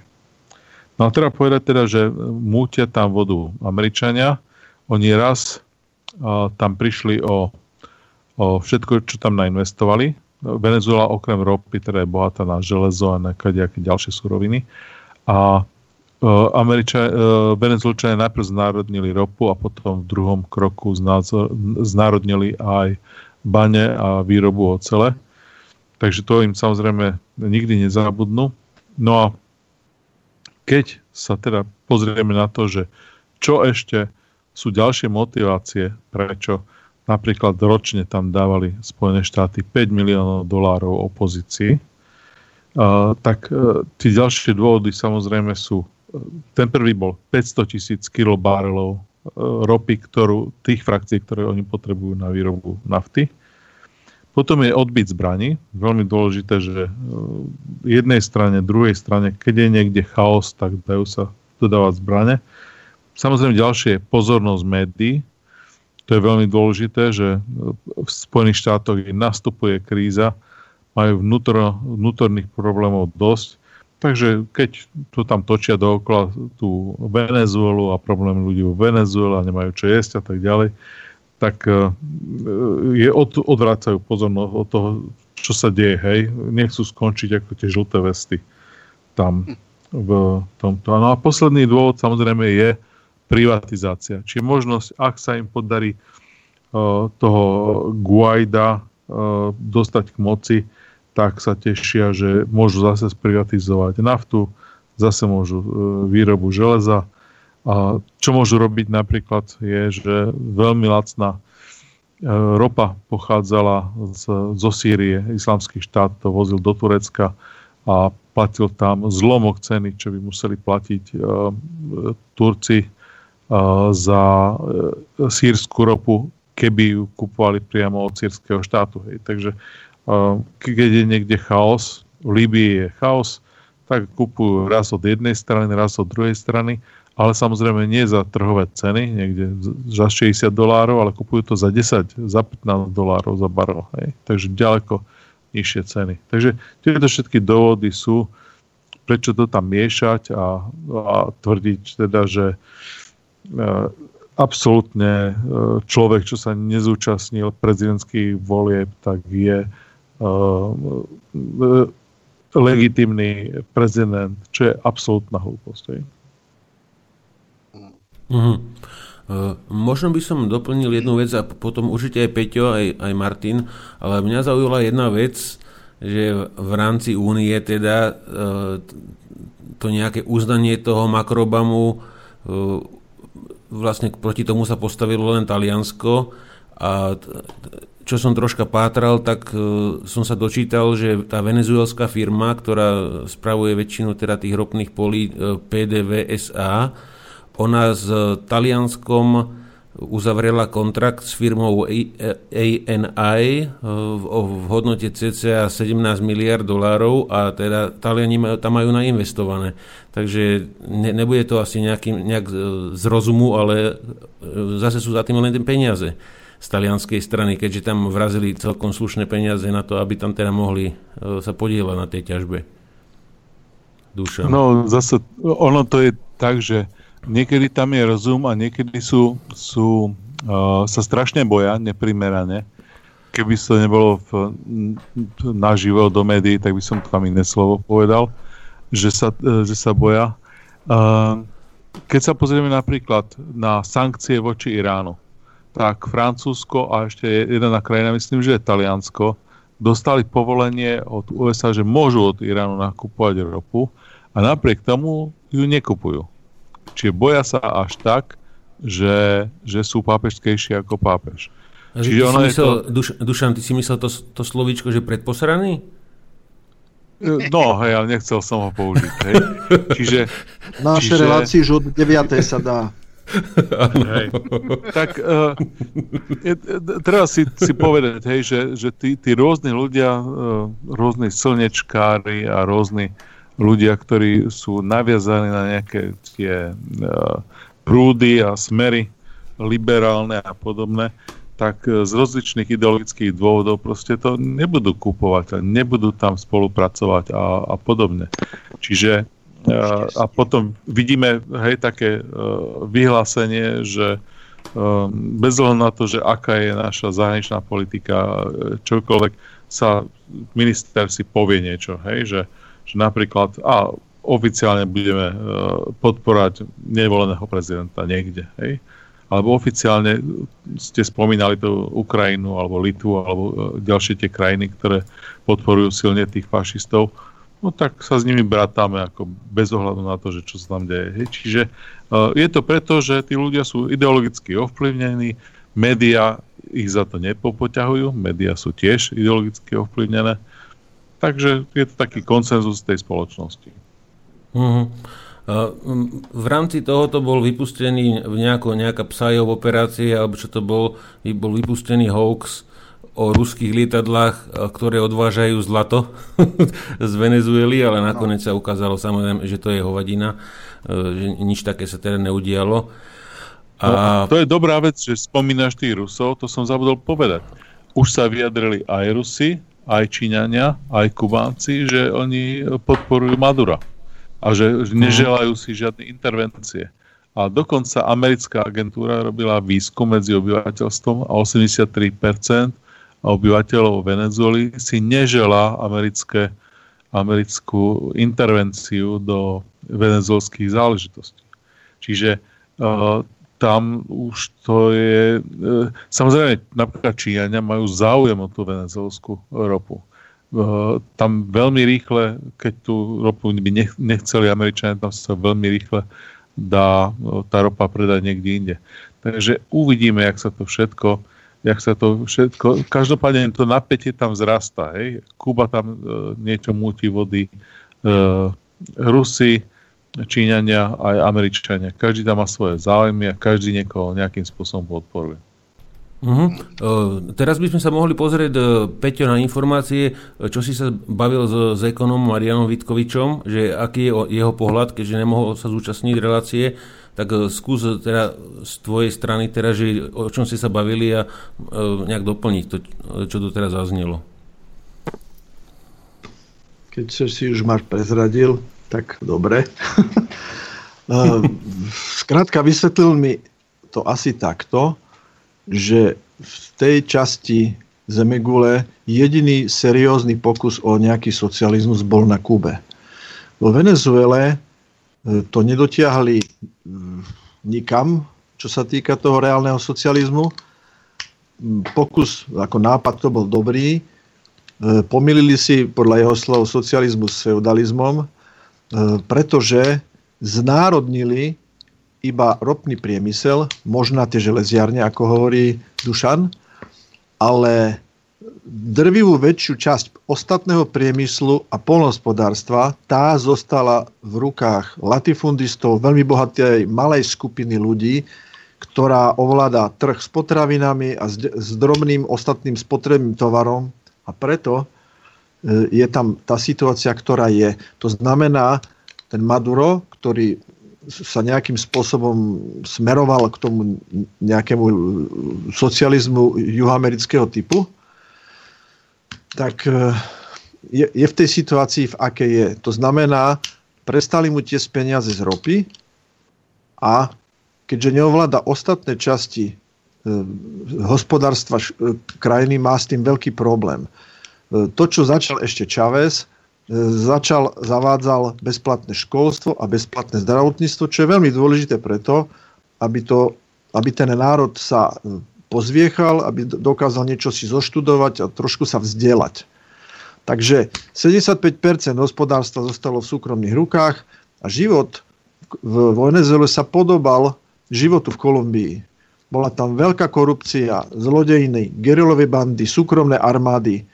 Takže ani zďaleka sa to nepodobalo tomu, čo bolo na Kube, alebo sú tam ešte zbytky toho, čo tá Kuba zaviedla u seba.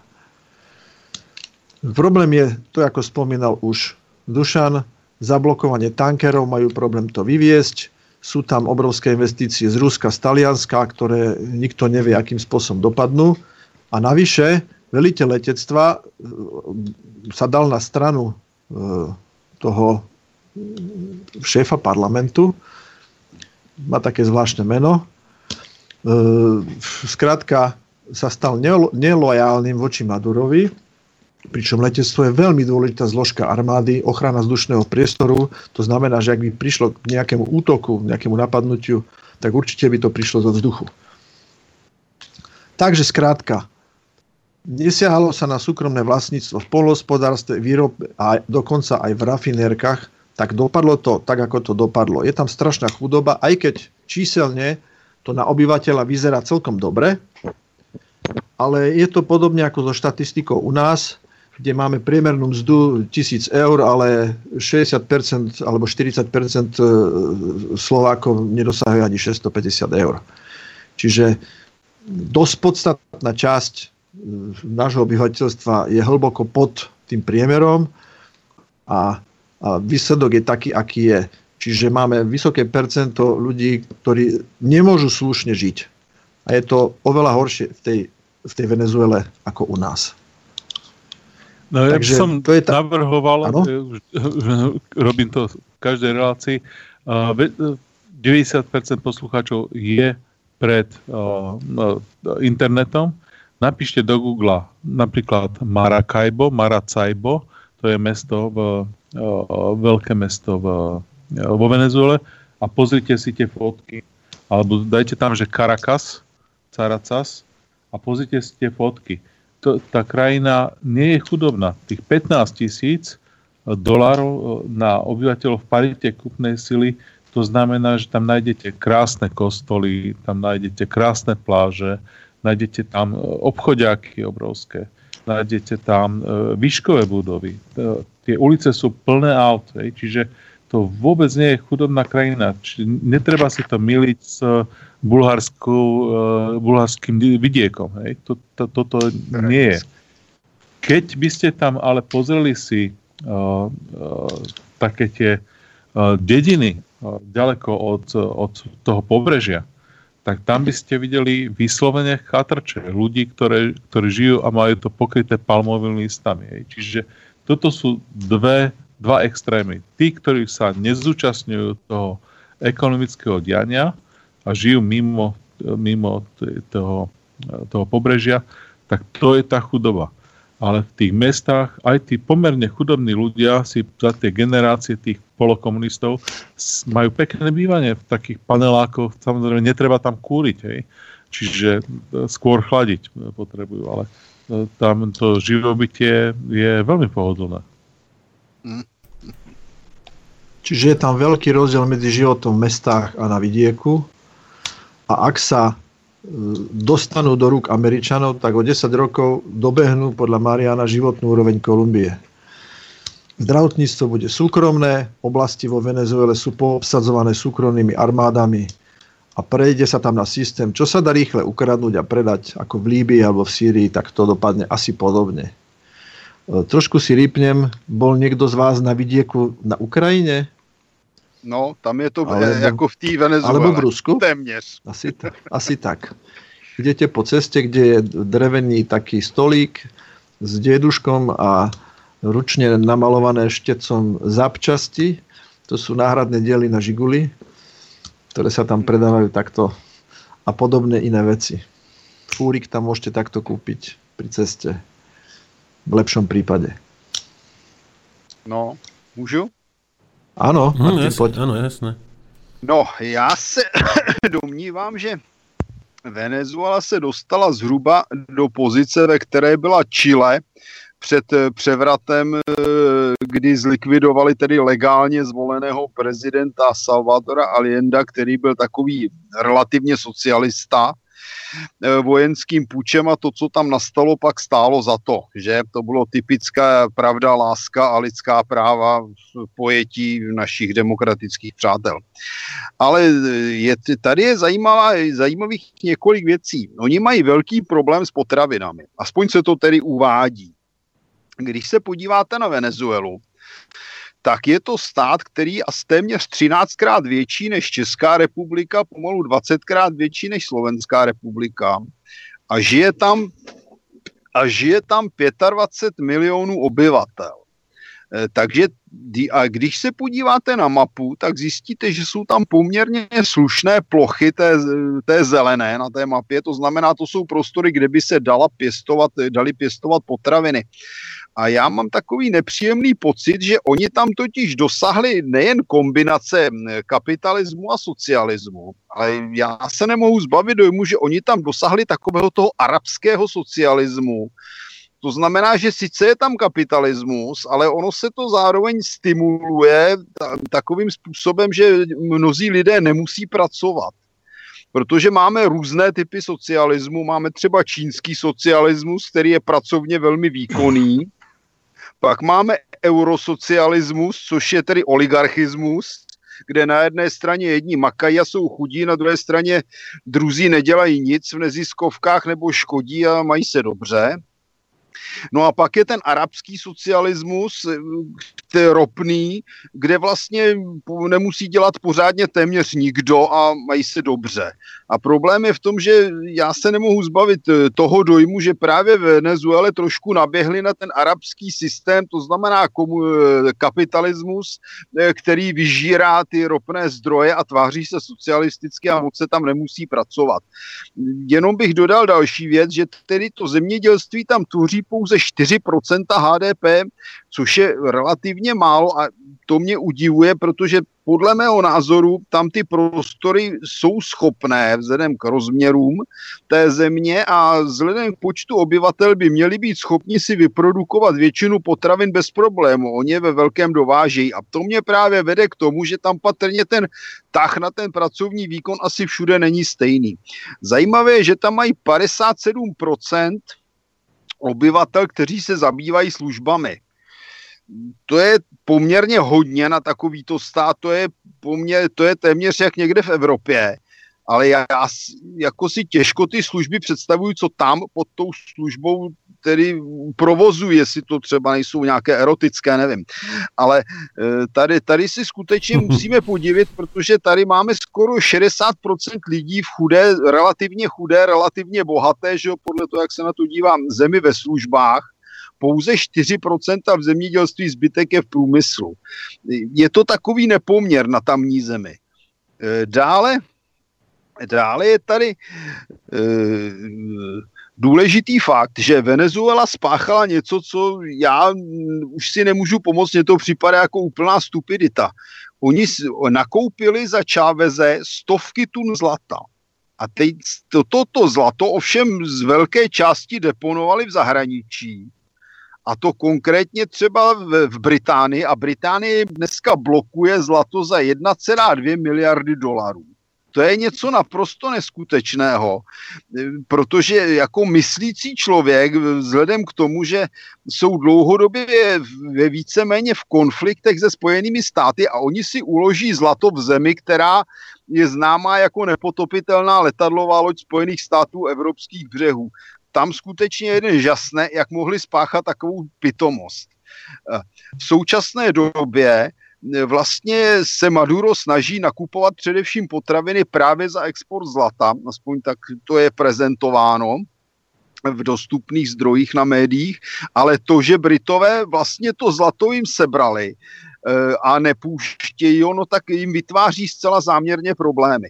Další věc, která mě do určité míry upozorňuji, udivila, že Venezuela zúčtovává veškeré platby za ropu nebo za e, obchod s ropou buď e, v bankách ve Spojených státech nebo v Evropské unii, což jsou v obou případech nepřátelské banky. A to je další problém, že oni tedy jedou v dolarovém systému a tím pádem vlastně jim, eh, eh, řekněme, politická reprezentace Spojených států může dělat problémy, protože vyhrožuje i evropským bankám sankcemi a tím pádem tu blokádu posiluje. Takže se nejedná jenom o to, že tedy nemohou venezuelské tankery vyložit ropu ve Spojených státech, ale ono ji nelze ani zúčtovat, což je podle mě ještě horší. A já jsem docela zvědav tedy v případě, že by teda Venezuela přesunula větší díl exportu ropy do Číny, Jak by to teda zúčtovávali v tom případě?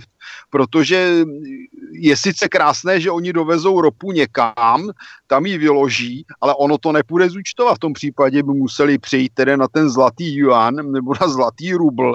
No a v tom případě se obávám, že by měli nad hlavou americké bombardéry. Protože to by bylo něco, co si dovolil, co si dovolil Kadáfi.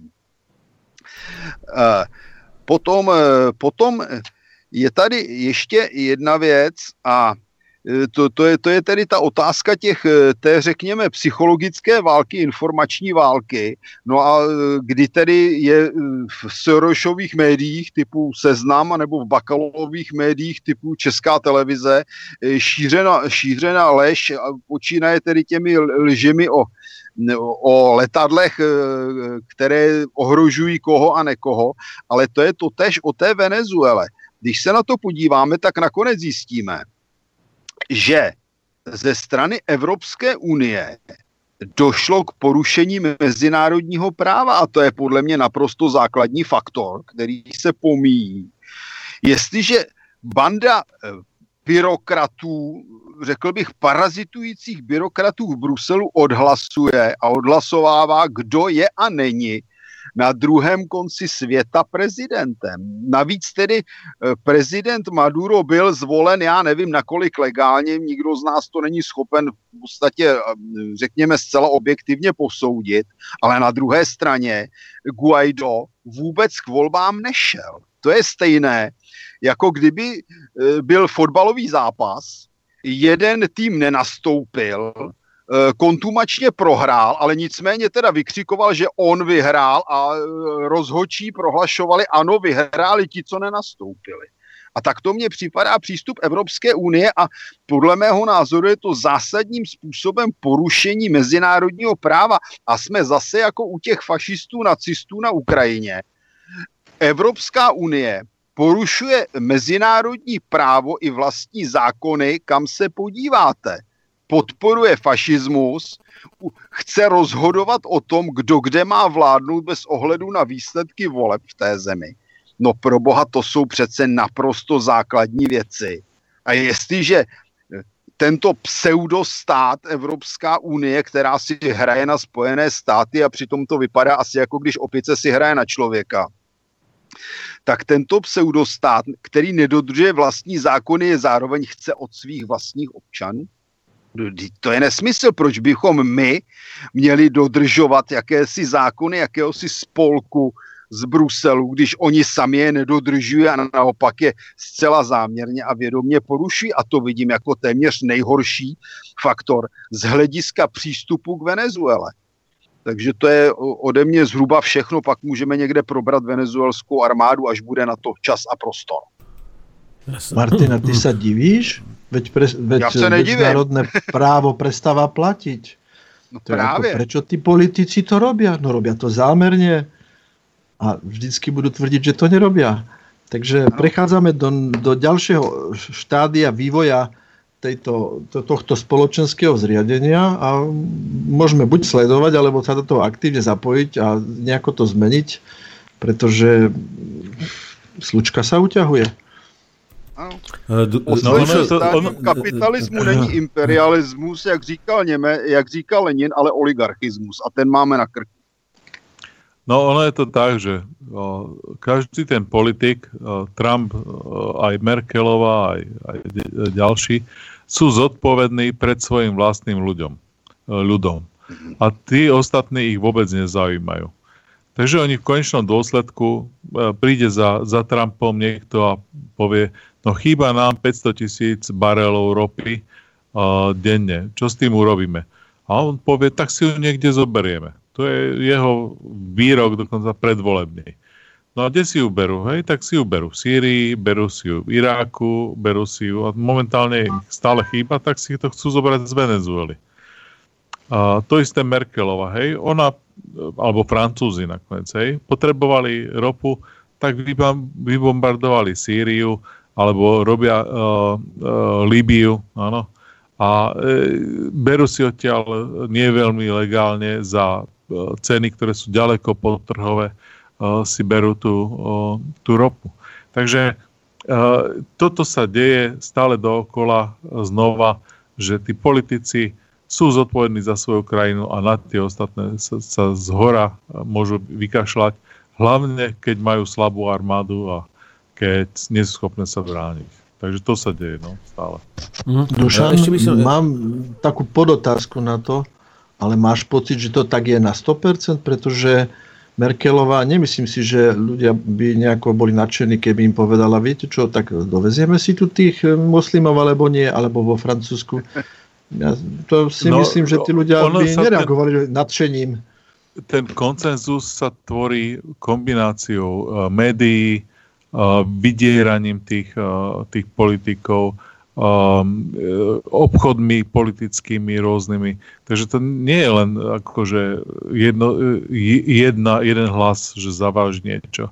Ale keď tá vítacia atmosféra je v mass media, hej? Však uh, na Slovensku, keby som ich menoval podľa čítanosti tie, tie denníky a tie rádia a tie televízie, tak sú vítači zľava, zľava doprava všetci všetci zľava doprava zahmlievajú podstatu problému. Hej, že uh, máme nejaké dublinské dohody, ktoré hovoria o tom, že človek sa má prihlásiť na ambasáde v zahraničí, my posúdime, či, či jeho pracovná sila nám chýba a potom, ak áno, tak môže tu pracovať a musí všetko dodržiavať. Nie. Potrebujeme tu pracovníkov, sú za to platené rôzne, rôzne neziskovky, dostávajú peniaze za to, aby ich sem vozili. Teraz poslednú loď, v, to bolo tiež zaujímavé, poslednú loď v Nemecku v, zablokovali v nejakom talianskom prístave, takže už európske lode nie sú žiadne v Stredozemnom mori, čo by vozili z Afriky tých, tých migrantov. No a každopádne tie mass media hrajú na tú citlivú strunu, že chodia sem e, ľudia, deti. Tam sú fotografie len detí plačúcich tých mass médií. Hej? A hovoria o tom, že... 80% chlapy. Hej, ale ke, keď sa pozriete, sú to chlapi, ktorí vyjdú na, na breh, robia selfiečka a dostali sa uh, do Európy vďaka tomu, že predávali kat v uh, Sierra Leone. Hej? Čiže uh, sú to úplní banditi niektorí. Hej? Čak medzi nimi sú aj skutoční softveroví inžinieri a nájde sa medzi nimi lekári, nájde sa medzi nimi hocičo. Ale tá demografia, však sociologické prieskumy sú, takže vie sa, že uh, ďalších 10 rokov sú nezamestnaní. Hej? Že tá generácia Turkov, ktorá prišla v 60 rokoch, tá je zamestnaná celá. Ale tá generácia, čo chodí teraz posledných 10 rokov, tak nepracuje skoro nikto. Či tieto veci sa vedia, ale do mass médií to neprejde. Mass media, koncenzus je uh, od Ameriky cez Nemecko, cez Francúzsko, že vo všetkých mass médiách. To isté je medzi politikmi koncenzus. A keď sa posadíte oproti politikovi a poviete mu, že ale však Dublinská dohoda o tom, že ak to budeme robiť, nie, oni potrebujú a musia doviesť a voči tým ľuďom máme povinnosť Čiže oni majú nejakú dikciu, ktorý si osvojili z tých mass médií a toto opakujú dookola. Čiže je vytvorený nejaký konsenzus o, o, o tom, že, že treba bombardovať Líbiu, tak sa bombarduje Líbia. Bombardujeme Sýriu, sa bombarduje Sýria. Hej? E, to je, takto funguje spoločnosť, vždy to takto fungovalo. Sa vytvorí konsenzus a, a alternatívne médiá, hovoria pravdu, píšu pravdu, ale nedostane sa to do toho mainstreamu. Alebo keď sa tam dostane, tak len omylom, ako napríklad občasné správy o Jemene alebo občasné správy o tom, že islamský štát dostal zbrane, e, americké zbranie cez Saudskú Arábiu do islamského štátu. Hej? To, to si, tým pádom si ale potvrdil. Dušo, si, Dušo ešte by si mohol osvetliť uh, ohľadne tej potravinovej, ohľadne tej potravinovej sebestačnosti Venezuely, ako sme sa bavili, keď sme spolu telefonovali, že vlastne vo Venezuele je to rozdelené hore je oligarchia, pod ňou je obslužná vrstva oligarchie, ktorá si žije jakž takž dobre a potom už zosta- no. všetko to ostatné už je klasický plebs, ktorý je vlastne žebrota alebo možno je to rozdelené na žebrotu a e, nejakých, e, ktorí jakž tak žijú. A vtedy, ak sme sa bavili, že, že, že ako to vidíš ano, ty, ano. že že prečo... To si hovoril ty ináč v tom telefóne No, to- a to e, som hovoril hovoril to ja aj pán Vitkovič. Teraz To neviem, to dajte neviem. si do toho vyhľadávača, do toho vyhľadávača si dajte, že Venezuela a favela. Favela sa povie Jo. slam, sa povie chudob, e, to, čo kde bývajú chudobní a pozrite si, ako to vyzerá. Ne? No a ste sa pýtali, že prečo 57% HDP sa tvorí v službách. No to sú ľudia, ktorí v tých favelách, v týchto domčekoch bývajú. Možno ste videli taký kreslený film, bol uh, Rio sa to volalo, o takom papagájovi, ten býval vo favele, hej? E, či to, tie domček na domček a e, s- tí, tí ľudia tam chodia hej, pomedzi tie domčeky a bývajú v jednoizbových ne, ne, neklimatizovaných domčekoch, ktoré sú častokrát ani nenamalované.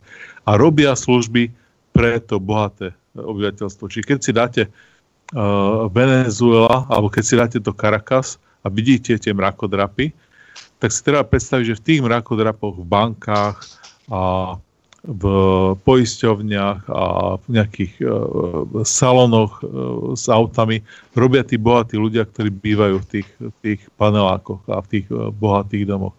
A títo všetci majú doma uh, služovníctvo, častokrát jeden, dvaja, traja ľudia. Hej. Jeden človek varí, jeden človek perie, jeden človek sa sta- stará o trávnik a podobne. Hej. Čiže tak, takto funguje, ale to nie je vlastné len, len Venezuele. Takto funguje okolo rovníka vo všetkých krajinách. Hej. Tak, tak. Čiže keď som býval v, v Indii, tak tiež uh, mal som svojho sluhu a ten mal svojho sluhu. Hej. Čiže uh, a to je tam normálne, táto nízko kvalifikovaná práca inú nízko kvalifikovaná silu inú prácu nezoženie. A, a polnohospodárstvo nie je zorganizované, pretože pre nich ako ropné veľmoci bolo vždy lacnejšie si, tu, si tie potraviny doviesť. No. A to je, to je celé. E, Ešte chcel Peťo niečo doplniť e, k tebe, Dušo? Ja som chcel doplniť len to, že vlastne, Dušan, ty si potvrdil to, že Merkel, Merkelová alebo Macron sú sluhami globálnej oligarchie a neslúži vla, zájmom vlastnej krajiny. Spolu s, ol- s mimovládkami vlastne slúži tomuto globálnemu svetovému poriadku. Áno, aj- a v konečnom dôsledku, hej, je to také, no, falošné, Zas- tak to by som povedal. Zase, zase by som to tak nebral. Hej. Oni vždy uh, sa, snažia aj slúžiť tomu vlastnému obyvateľstvu, ale skutočne aj to Nemecko, aj to Francúzsko tú ropu potrebuje. Aj to Nemecko, No. aj to Francúzsko tú armádu no nemá. Hej. Keď uh, moje obľúbené sú takí uh, dvaja britskí komi- komici, ktorí sa uh, uh, robia také, že sedia, sú to takí páni už po 60 a jeden taký sketch majú veľmi dobrý, kde sa rozprávajú, že jeden z nich robí admirála uh, britského a druhý robí uh, moderátora v televízii a sa ho pýta. A vysvetľuje, že ako funguje tá armáda britská. Tak, a to, a to, to je síce smiešne, ale to je skutočne tak, že majú napríklad v Nemecku raz bolo, že zo šiestich, uh, zo, zo šiestich uh, lietadiel uh, tých stíhačiek, že len jedna je funkčná. Alebo v Amerike, že zo štyroch stíhačiek je jedna funkčná. Že z ostatných vyberajú náhradné diely a strkajú do tých ostatných. Amerika tri mesiace boli nejaké lode niekde pri arabských brehoch, lebo nemali na to, aby ich doviezli do Spojených štátov, nemali na, na naftu. A podobné veci občas sa v tých médiách prevalia. Čiže treba si to, uh, tie, tie armády skutočne sú neschopné a do veľkej miery tá Amerika sa aj stará o to, hej, ona, tá Amerika bojuje za tých Nemcov, za tých Francúzov. Oni skutočne nie sú nasadzovaní do boja. A tam tej Amerike, Američania zomierajú, tie desiatky tisíc Američanov zomiera v tých, tých vojnách. Hej. E, Nemci nemajú žiadnych tých uh, dronov, z ktorých sa dá strieľať. To majú len Američania. A tam majú desiatky, možno stovky operátorov, ktoré o 8 ráno sadne za ten dron a o 4 cvakne a, a, a 8 hodín tam lieta niekde na druhom konci sveta, pomocou tých kniflov a zabíja tam z tých dronov ľudí. Toto robia Američania. Hej? Čiže uh, tí, tí, uh, tie organizácia tých žoldnierských armád, však tie žoldnierské armády sú úplne všade, či už Jemen, alebo Sýria, alebo tak ďalej. To všetko to organizujú Američania. Nemci nemajú žiadne noha, Briti nemajú žiadne noha, Francúzi. Čiže do, do veľkej miery ich zahraničné, zahraničná presadzovanie ich zahraničných záujmov sa deje prostredníctvom toho, že Američania im podhadzujú to, čo im povie, tak milostivo im dovolia proste čerpať tú dobre podporíte nás z Libii, tak si tam môžete voziť potom tú ropu odtiaľ. Uh, duž, uh, Miro chcel, myslím, uh, doplniť niečo k Venezuele. Mirec, počujeme sa? No k Venezuele tam si je dôležité uvedomiť, že tá Venezuela je krajina v trópoch. Tak tam odpadajú také starosti, ako sú kúrenie a rôzne tie iné starosti, ktoré my použi- poznáme v Strednej Európe. A niekedy môže fakt byť pre toho venezuelčania na vidieku ozaj jednoduchšie žiť v nejakom domci, ktorý je pre nás nepokopiteľný, vzhľadom k tým teplotám, k vlhkosti, k výskytu hmyzu a e, všetkého možného. Jemu, jemu je možno fakt dobre pod strechou e, z palmových listov a veľmi by sa divil, že čomu sa my divíme. Im to proste vyhovuje. Žije... Znám takové u nás. ako roboty minimum, čo je treba na to prežitie, tá príroda dá, pokiaľ teda, e, a on to v podstate vymení za to, že nechce nejaké výdobytky kultúry, nejaké auto, však na čo by mu aj bolo v tých bahách, e, nechce sa hrať treba na počítači, proste si tam žije, vegetuje, polovačka, rybačka, pytlačka. No, on nemusí Víš byť čo, ten človek...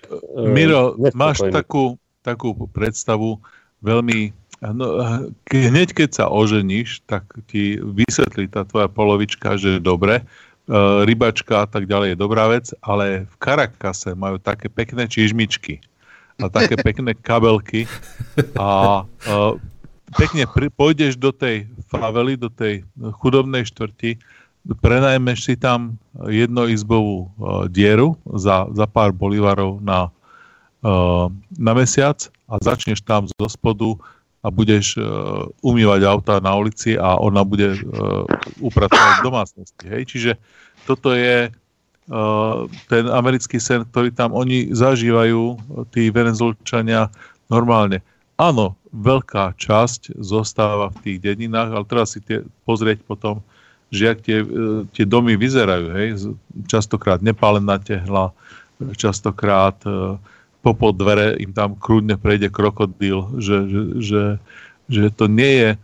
Uh, a, a potom ti manželka rozpráva, že nám tu prejde popod dvere hád hoci kedy, no oni tam majú anakondy a podobne. A v Karakase, vo favele, uh, všetci majú, ja neviem čo, tekúcu, tečúcu vodu a majú elektrínu a majú televízor uh, uhlopečkou 105 cm, hej, lebo toto tam funguje všade.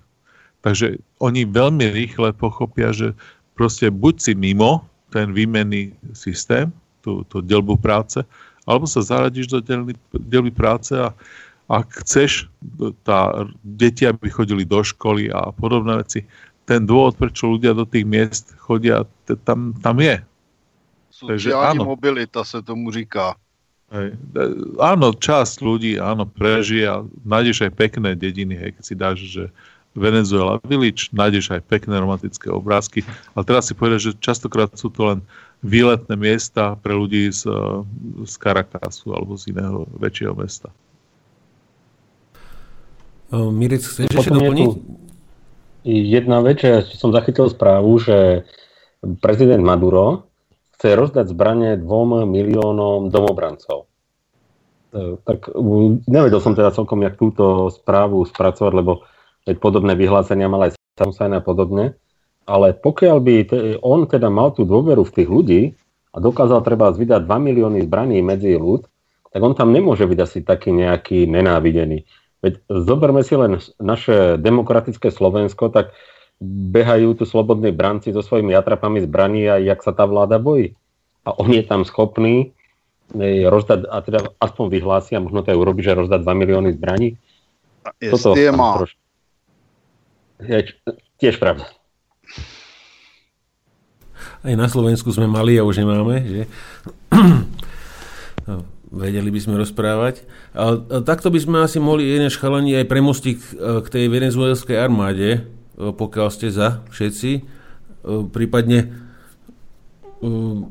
ja čo som čítal na webe Sejkra, tak on sa rozprával, on má známeho v, vo venezuelskej armáde, podplukovníka a ten mu teda povedal rôzne informácie s tým, že Uh, asi v tomto zmysle, že, že akákoľvek armáda je vždy produktom spoločnosti, ktorá ju tvorí a to platí aj pre Venezuelu. Že bolo by hlúpe si pripúšťať, že venezuelské hospodárstvo je e, v neporiadku a budeme očakávať, že venezuelské ozbrojené síly budú žiarevý príklad profesionality, čestnosti a vlastnenectva.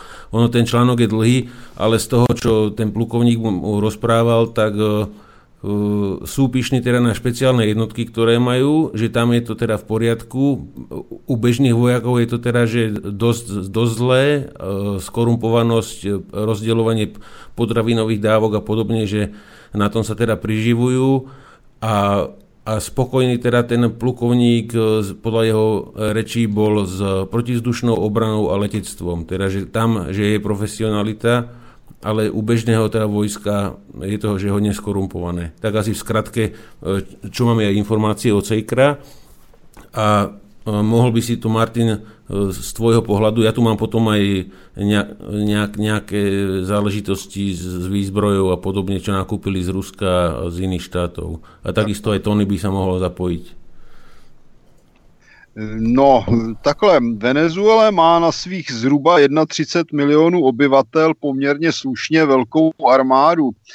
Oni mají sumárně, eh, sumárně asi 400 tisíc vojáků, plus mají asi 70 tisíc nějakých milicionářů v Národní gardě.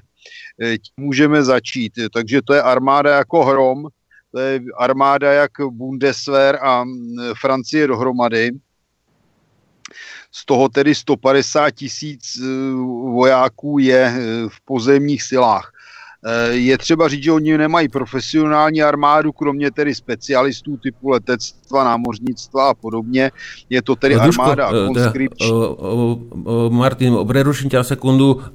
Rozlučíme sa s Dušanom, lebo on už sa musí odpojiť.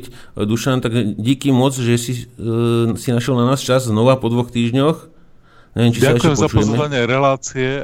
Ďakujem za pozvanie do relácie. Áno, počujeme sa. A, tak majte sa teda. teda. Mhm. Díky moc a nech sa ti darí. Čau, čau, čau Dušo. No, no, Dobre, Martin, no. môžeš pokračovať, aby sme sa uh, seriózne rozlúčili, aspoň v rámci no, možností. Okay. No, takže, takže tam je konskripční služba, to znamená, že tam slouží branci eh, a profesionální jsou pouze důstojníci a část podůstojníků.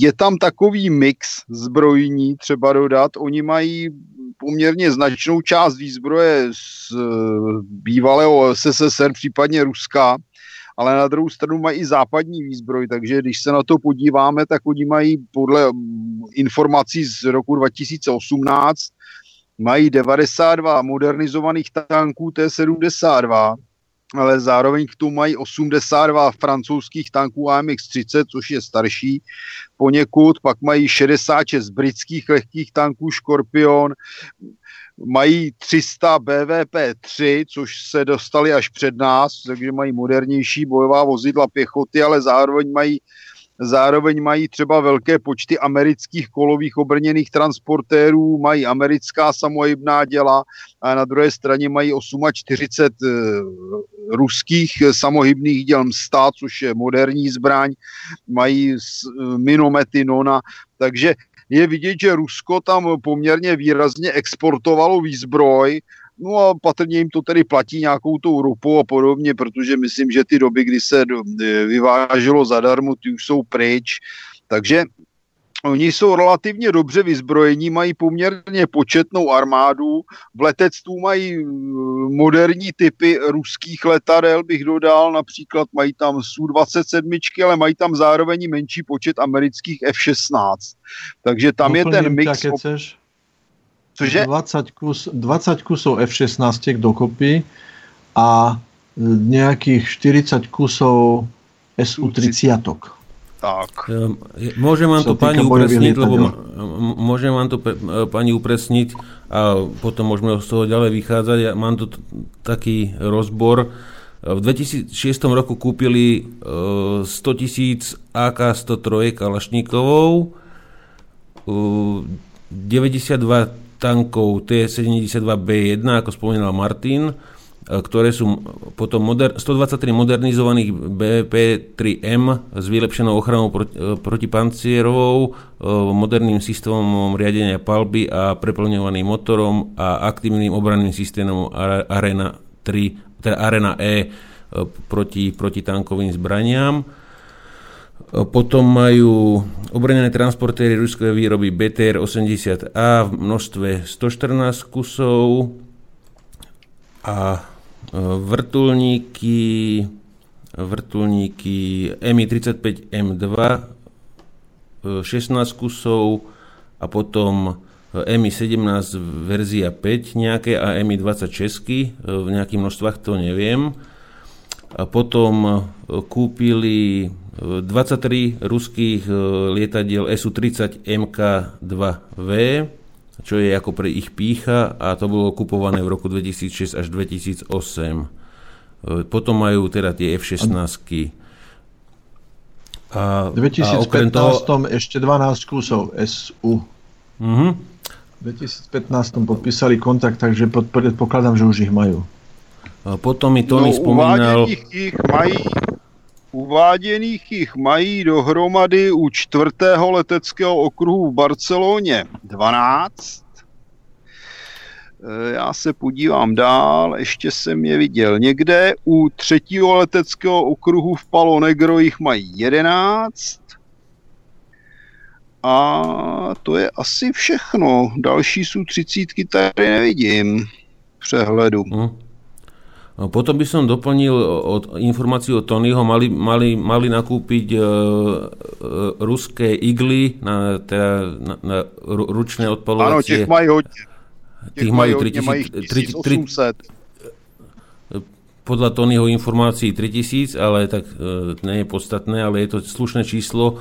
E, teraz zbraň, ktorá dokáže zostreliť lietadlo do výšky 5 km e, pri tej štandardnej exportnej verzii pokiaľ sa Tony nemýlim, ale ak chceš doplň.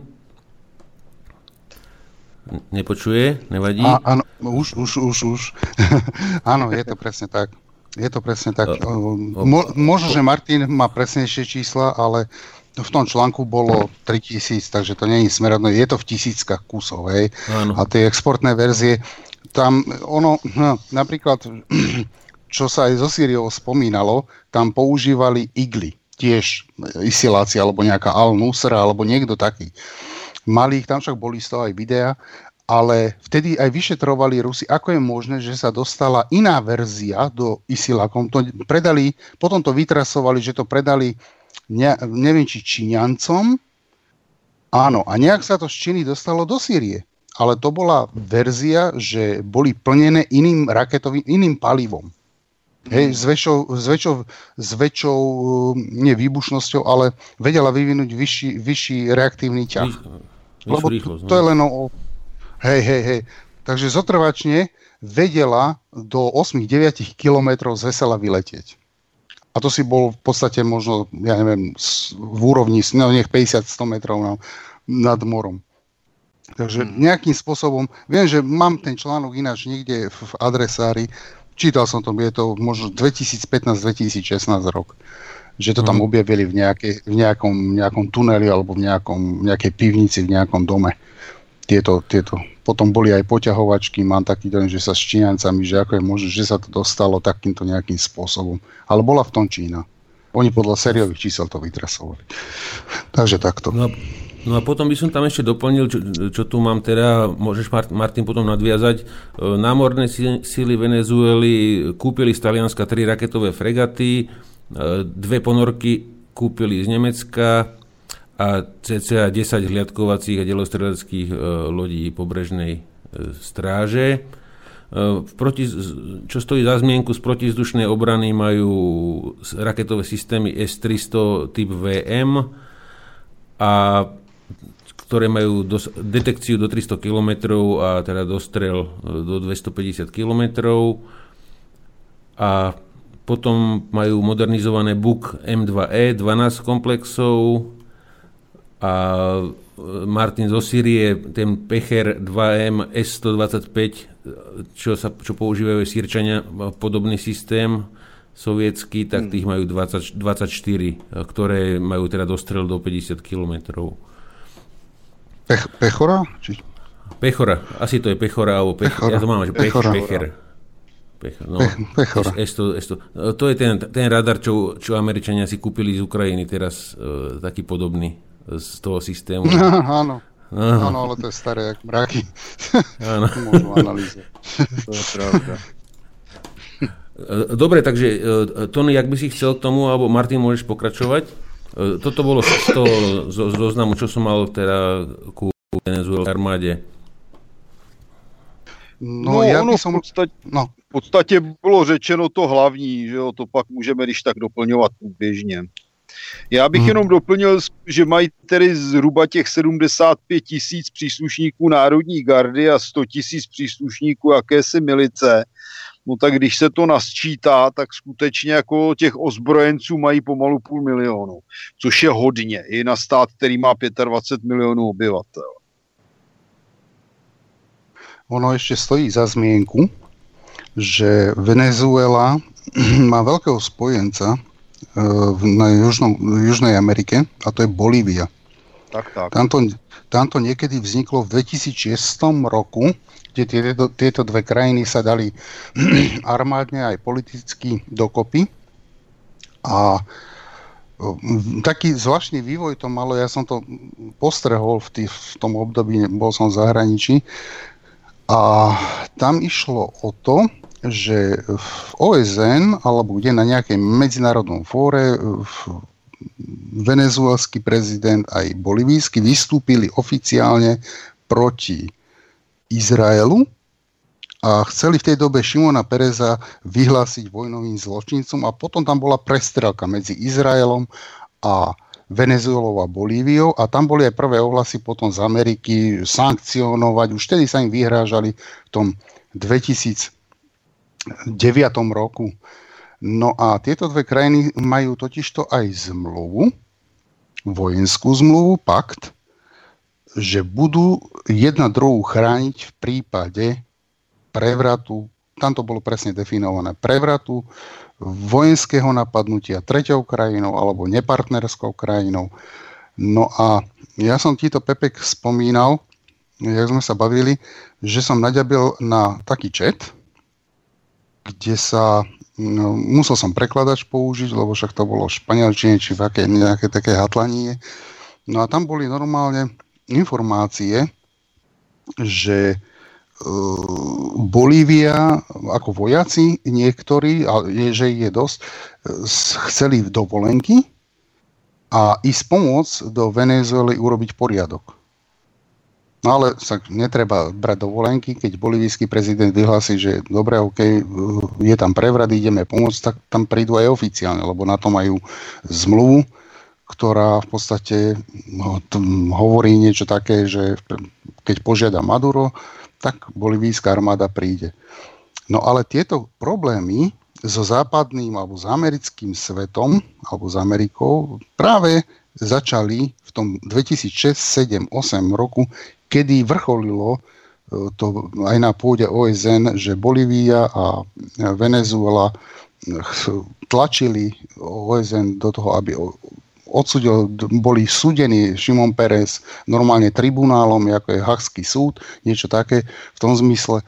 A vtedy sa aj preťali vzťahy s Izraelom a potom začal tlak Ameriky. Nastal veľký.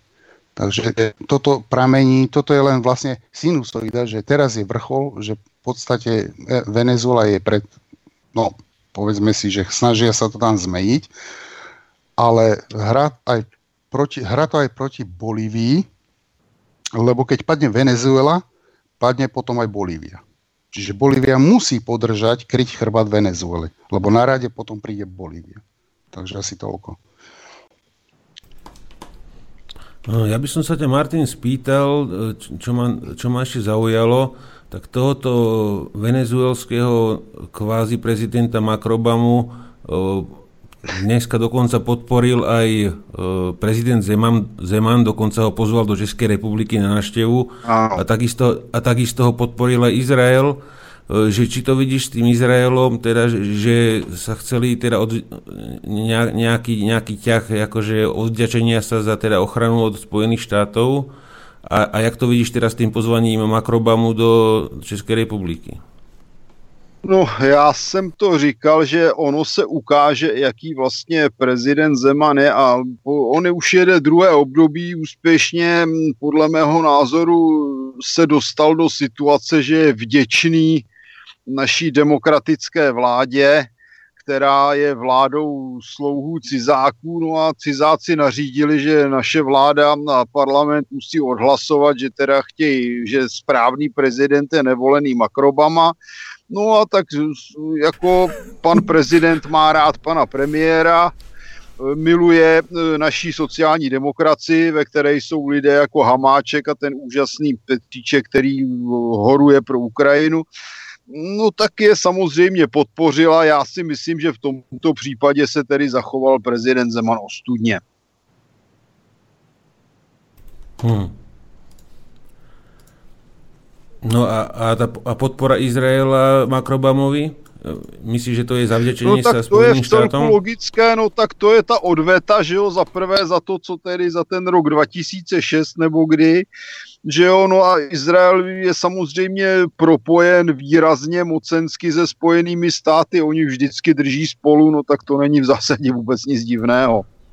Aha. Jenomže Izrael aspoň za to má tu americkou pomoc, zatímco Evropa, ta e, jak si spojeným státům leze do zadku a má za to akorát problémy. to bolo presné. Neviem, e, e, Peťo alebo Tony, chceli by ste doplniť k tejto téme? Ohľadne, ohľadne tej výzbroje. Ma... Lebo mohli... Mhm. lebo objavujú sa rôzne špekulácie, teda, alebo teda verzie v prípade, v prípade nejakej, nejakej agresie. Aj rôzne články na ruských weboch, teda, že, že či by išlo, že, aký, aký je rozdiel Rusko, že či by sa tam pustili do nejakej druhej Sýrie na Južnej Amerike a podobne. Ale teda, Martin, z tvojho pohľadu Amerika má hodne, teda Spojené štáty majú veľkú výhodu, teda geografickú, v prípade nejakej, nejakej agresie, keby tam chceli naozaj robiť na tvrdo. Ako, no, ako, ako vidíš, aký ten scenár? To mají, a určitě to mají američani blíž a řekněme si to Jasne. na rovinu, zase mají svoje spojence v Latinské Americe. Takže tam by to bylo velmi zajímavé. Je otázka, jestli by tedy šli do války, protože toto už není žádná Grenada. Já osobně, kdybych teda se to pokusil hodnotit a věštit ze skleněné koule, tak, si, tak se domnívám, že tam zaprvé se bude snažit vytvořit rozvrat Spojené státy pomocí toho Guaidoa, pomocí e, nějakých všemožných sankcí, aby tedy se zhoršila životní úroveň obyvatel. A zároveň se budou snažit přetáhnout armádu, jako to udělali v Chile. Protože pokud se jim podaří rozvrátit armádu, no tak má, má Venezuela smůlu. Pokud by se jim to nepodařilo, a to je skutečně velká otázka. My těžko dokážeme posoudit mentalitu příslušníků armády, jak nakolik je schopený kdo ovlivnit, no tak podle toho to může dopadnout. Jestliže už tedy se došlo k tomu, že velení letectva přešlo na stranu povstalců, protože ten Guaido je z právního hlediska povstalec, no tak se ale přesně objevuje to, Eh, co bylo v Chile. Tam přece první, kdo napadl vlastně vládu prezidenta Alienda, bylo letectvo, že oni bombardovali prezidentský palác. Takže podle mého názoru je to přesně, přesně stejný, stejný stej, pardon, stejné schéma jako v Chile, to znamená vytvořit ekonomické problémy, vytvořit ekonomické problémy pomocí, řekněme, domácí opozice, která má v ruce části ekonomiky, například, že jo, v Chile velmi pomohly, pomohla stávka autodopravců, to znamená, že se zastavila distribuce mhm. potravin, já myslím, že to je podobné. No a potom nějakým způsobem prostě převzít a skorumpovat armádu. No a to jsme přesně u to, té úrovně jako v Evropě, když, jsme se, když tady se mluvilo na téma má arma, Evropa armádu, nemá armádu, no ty francouzi aspoň zasahují někde v Mali, jo, takže oni mají aspoň tu koloniální armádu. Ale faktem je, že když vidíte ten rozvrat, když vidíte třeba, já nevím, českého generála Petra Pavla, který už je naprosto totálním slouhou, cizáků, když skončil v NATO, tak dneska se nám budou snažit nadspat jako prezidenta, což je katastrofa, protože já bych řekl, že co se týče slouhovství a ztráty cti, no tak daleko překonal všechny naše politiky tento člověk. Mm, takže já se obávám, že tam skutečně, už se opakuju, že ten scénář může být podobný jako v Chile, že oni se to budou snažit možná řešit bez intervence zvenku, protože to by vypadalo velmi špatně a dneska ta situace je jiná než v 70. letech, kdy tu intervenci ještě řada latinskoamerických států podpořila. Dneska je otázka, jak by se tvářili, kdyby tam američani na to, do toho šli vojensky. Takže podle mého názoru to skutečně bude kombinace vytváření vnitřních problémů, různá embarga, zadržování zlata v Británii a snaha přetáhnout ozbrojené síly eh, na stranu, na stranu tedy agresora, aby tu špinavou práci udělali sami. Případně se tam Presne. mohou infiltrovat z některých okolních států různé teroristické skupiny řízené nějakými Presne. speciálními jednotkami nebo žoldáky. Presne ako, presne ako v Syrii, Saudovia, Katarci a tak ďalej. Presne ten model to je ako všelijaké Al-Nusri, ale Južná Amerika a tak ďalej. No jistě, narkomafie, pre... že jo, a tak ano, dále. Lib- Libia, čo nám spomínal predošlých reláciách pozvaných ale, ale host, som, uh, Takže... Uh, ale, ale čo som teda čítal, teda jedn, jedn, jedného vojenského analytika ruského, teda, tak on tam, on tam teda predpokladal nejaký scenár, že, že to letectvo je celkom na slušnej úrovni, aj tá protizdušná obrana, takže predpokladal, že pokiaľ by teda tieto ekonomické vydieračky a podobne nevyšli a chce, už by sa do toho naozaj chceli pustiť, takže by sa snažili teda prečísliť eh, protizdušnú obranu eh, s patriotmi a zlikvidovať im lietadla a pristávacie dráhy ešte predtým, než by všetko zlietlo, takže prakticky by ochromili... To isté bolo v Iraku. Presne ten istý scenár z lietadlových lodí rozbombardovať, takže... Že aby, že to má, aby prost... Áno, Martin má v tom pravdu, že ale v podstate je to najlacnejšie. Najlacnejšie nájsť si nejakého sluhu lokálneho na diálku pajáca na nitkách, ktorý bude robiť rozvrat. rozvrat. to je jednoduché a rýchle. No, známe ich tady u nás plno, že?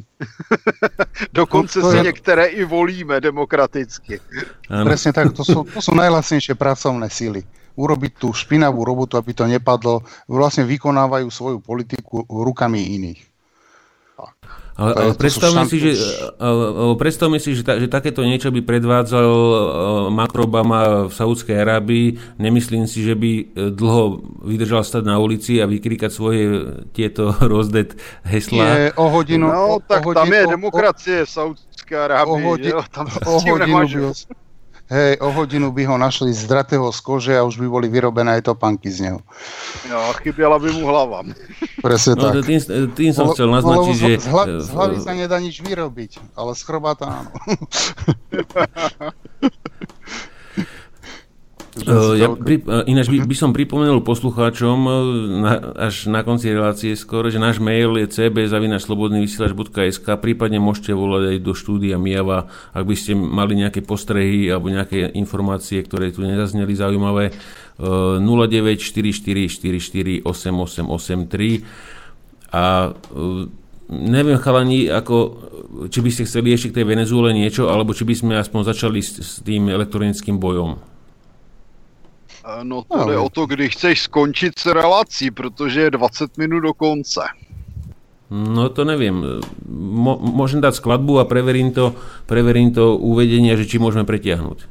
Ale nemyslím takto niekoho, ale jako reláciu. no, tady jde o to, když se začne s tím elektronickým bojem, jakou by to mělo mít formu, protože elektronický boj těch forem má hodně. Že, takže čím by se začalo, konec konců se může začít třeba, když by promluvil tedy opravdu odborník, za kterou já se až tak nepovažuji totálně, tak eh, že by mohl popsat, jaké by mohly být formy elektronického boje zrovna v případě Venezuely. A za druhé připomenout formy elektronického boje, které používali američani v rámci svých eh, mírových a humanitárních expedicí proti jeho americkým státům. Hm? Tak, Čo to nie? Dajme skladbu. tých, tých foriem je strašne veľa, lebo elektronický boj ako, ako, ako e, pojem, to je veľmi, veľmi obsiahle, ale e, je to o tom, že e, v podstate elektronický boj môžeme rozdeliť na mm, je to získavanie informácií v prvom rade, ako sú pozícia radarov, frekvencia Tony, e, pracovná Tony e- ešte, ešte ťa zastavím teda na sekundu, lebo už nám volá poslucháč. Nech sa páči, môžete hovoriť. Mhm. No dobrý večer, jenom napřed na odlehčení, že haly by se dala použít lampička jako takhle, jako svítilna. A potom mám dotaz na pana Kolera, ale i možná na ostatní. Vůbec jsem si nikdy nedopátral toho, jak to bylo s povinnou vojenskou základní službou za první republiky pro německy mluvící obyvatelstvo, kteří žili v takzvaných sudetech. Jo, díky zatím, naschle. No, to je jednoduché. Sice je to úplně mimo relaci, ale v- v Československé republice existovala standardní braná povinnost, které podléhali všichni, kteří prošli o odvodním řízením. To platí, platí všude, kde jsou konskripční armády, takže na německé obyvatelstvo se plně vztahovala braná povinnost a pokud byl tedy německý příslušník Němci nebyli uznávanou menšinou navíc jako e, po, odveden, no tak nastoupil k určitému útvaru a tam si odsloužil základní, nebo jak se říkalo, také prezenční službu. E, byly tam určité detaily, že k některým složkám e, Němci moc nebyli zařazováni, e, protože byly obavy, aby nemohli v případě nějaké vzpoury anebo nějakého nenastoupení v případě mobilizace ovlivnit bojeschopnost armády. Ale ani toto se úplně nezrealizovalo konkrétně u dělostřelectva, což byl technič, což je techničtější druh vojska, no tak tam těch Němců zrovna bylo hodně a dost jich nenastoupilo, takže byl problém. Ale jak říkám, Němci podléhali brané povinnosti naprosto stejně jako všichni ostatní obyvatelé republiky. Hm, OK. Takže poprosím poslucháčov otázky k téme, keby to bolo možné. Takže Tony, môžeš pokračovať. No, takže ten Tony? elektronický boj... Áno, Peťo, Chceš, môžeš? Tony, nejaký, chceš nejaký úvodník, taký asi na dve minútky? No jasné, daj. Kľudne. Tak dám. E, Radioelektronický boj by som charakterizoval, že je to, že je to niečo, čo všetko potrebujeme ako informáciu, okrem samotného zasadenia úderu protivníkovi. Najdôležitejšie popri bojovej sile alebo silovej technike je prenos informácií. A keď by sme to veľmi nahrubo rozkatulkovali, určite to potom doplní Martin, je radiokorešpondencia, to znamená nejaké Mhm. fonické povely, navigácia, Mhm. vstupy pre zbraňové systémy, to znamená Mhm. Rakety, Navádzanie. pozemné vojsko, rakety zem-zem, vzduch-zem a naopak vzduch-vzduch. A to všetko Na- pre komplexný a to všetko pre komplexný systém velenia. Historicky sa to začalo nejakým telegrafom, potom bolo nejaké drátové fonické spojenie, to si určite pamätáte, ako ten chlapík má na, na chrbte taký bubon a snaží sa spojiť nejakú jednotku s druhou jednotkou. Potom To už sa neexistuje. prešlo na bezdrôtový systém a tam začal aj ten samotný radioelektronický boj, kde sa začali rušiť tieto fonické prenosy.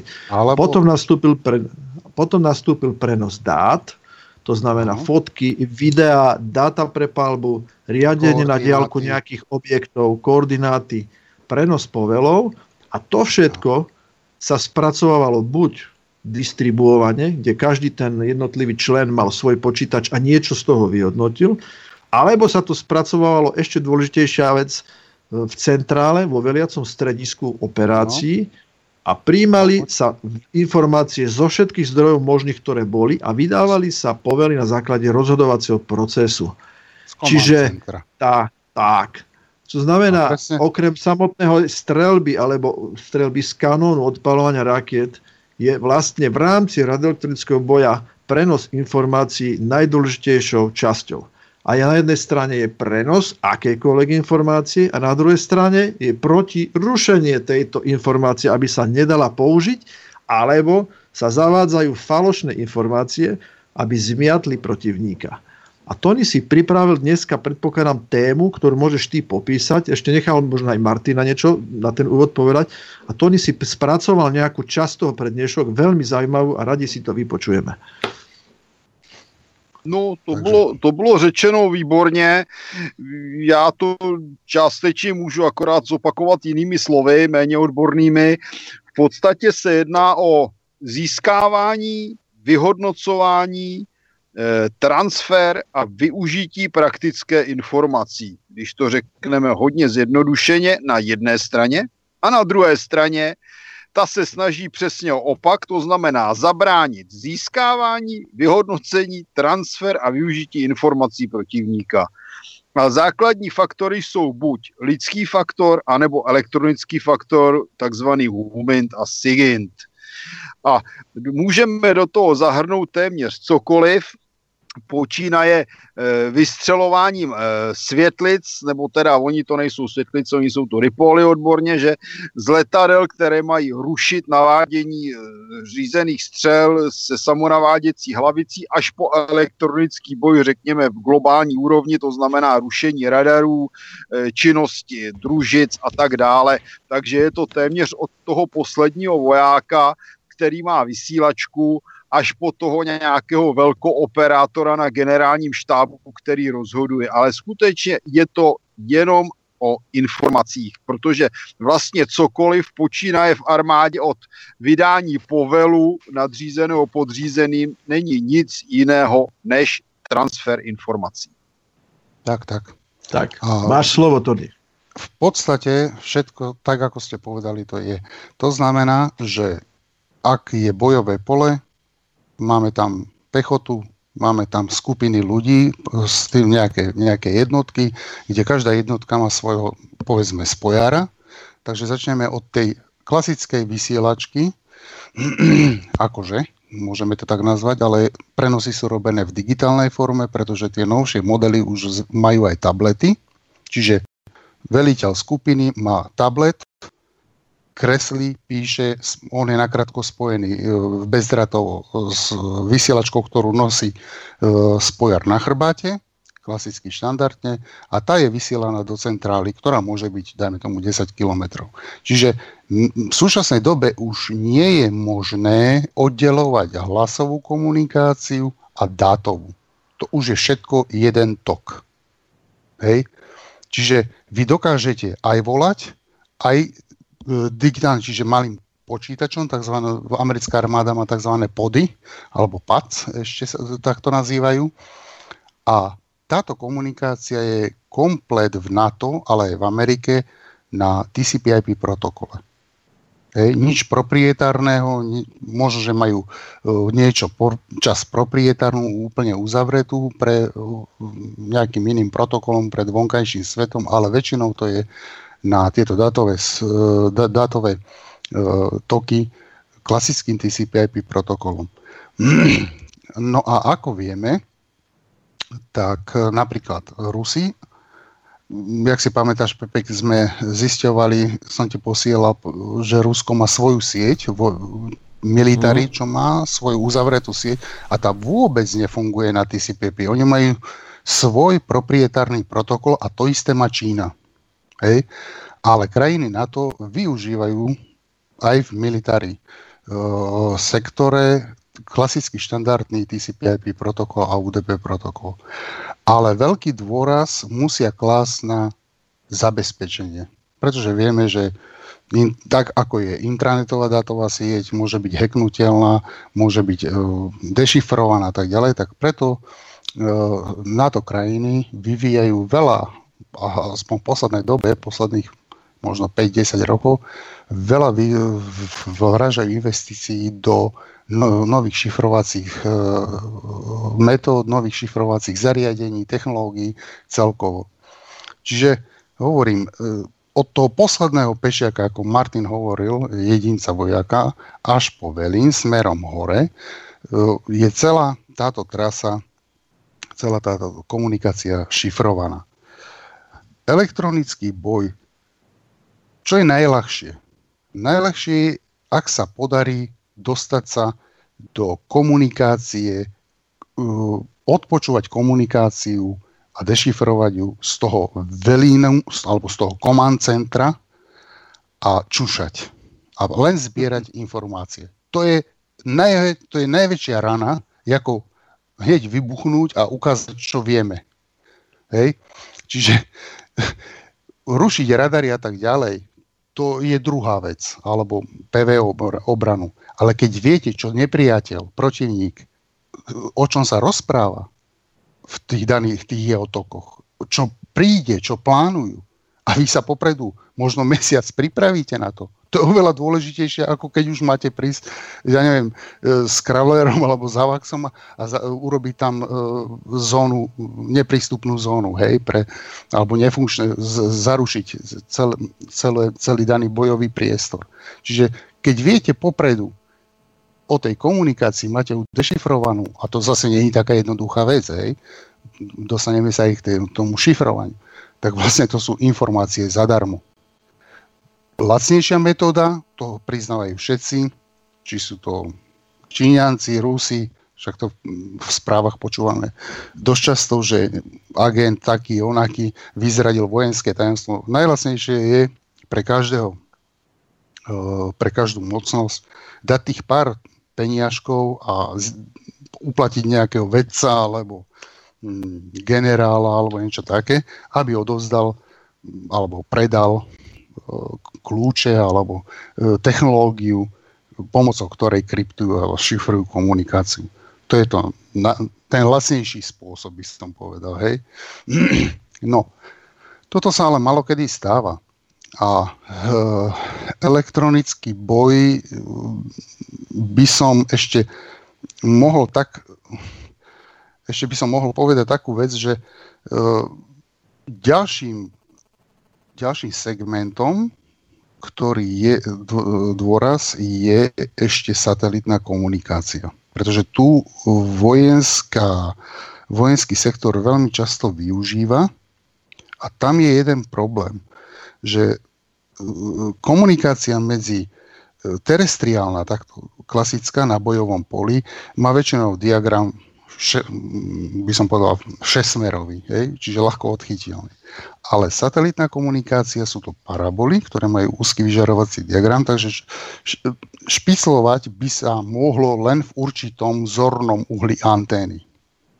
Preto sa vynášajú hore satelity špionážne, ktorý pricúpita bližšie k nepriateľskému satelitu vojenskému a počúva a snaží sa odosielať tieto, túto komunikáciu protivníkovi do, analýz, do centra analýzy, kde spracovávajú signál, zaznamenávajú a potom sa ho snažia lámať. No a k tej ochrane tej datovej komunikácie, či už satelitnej alebo terestriálnej, vojenskej, by som mm,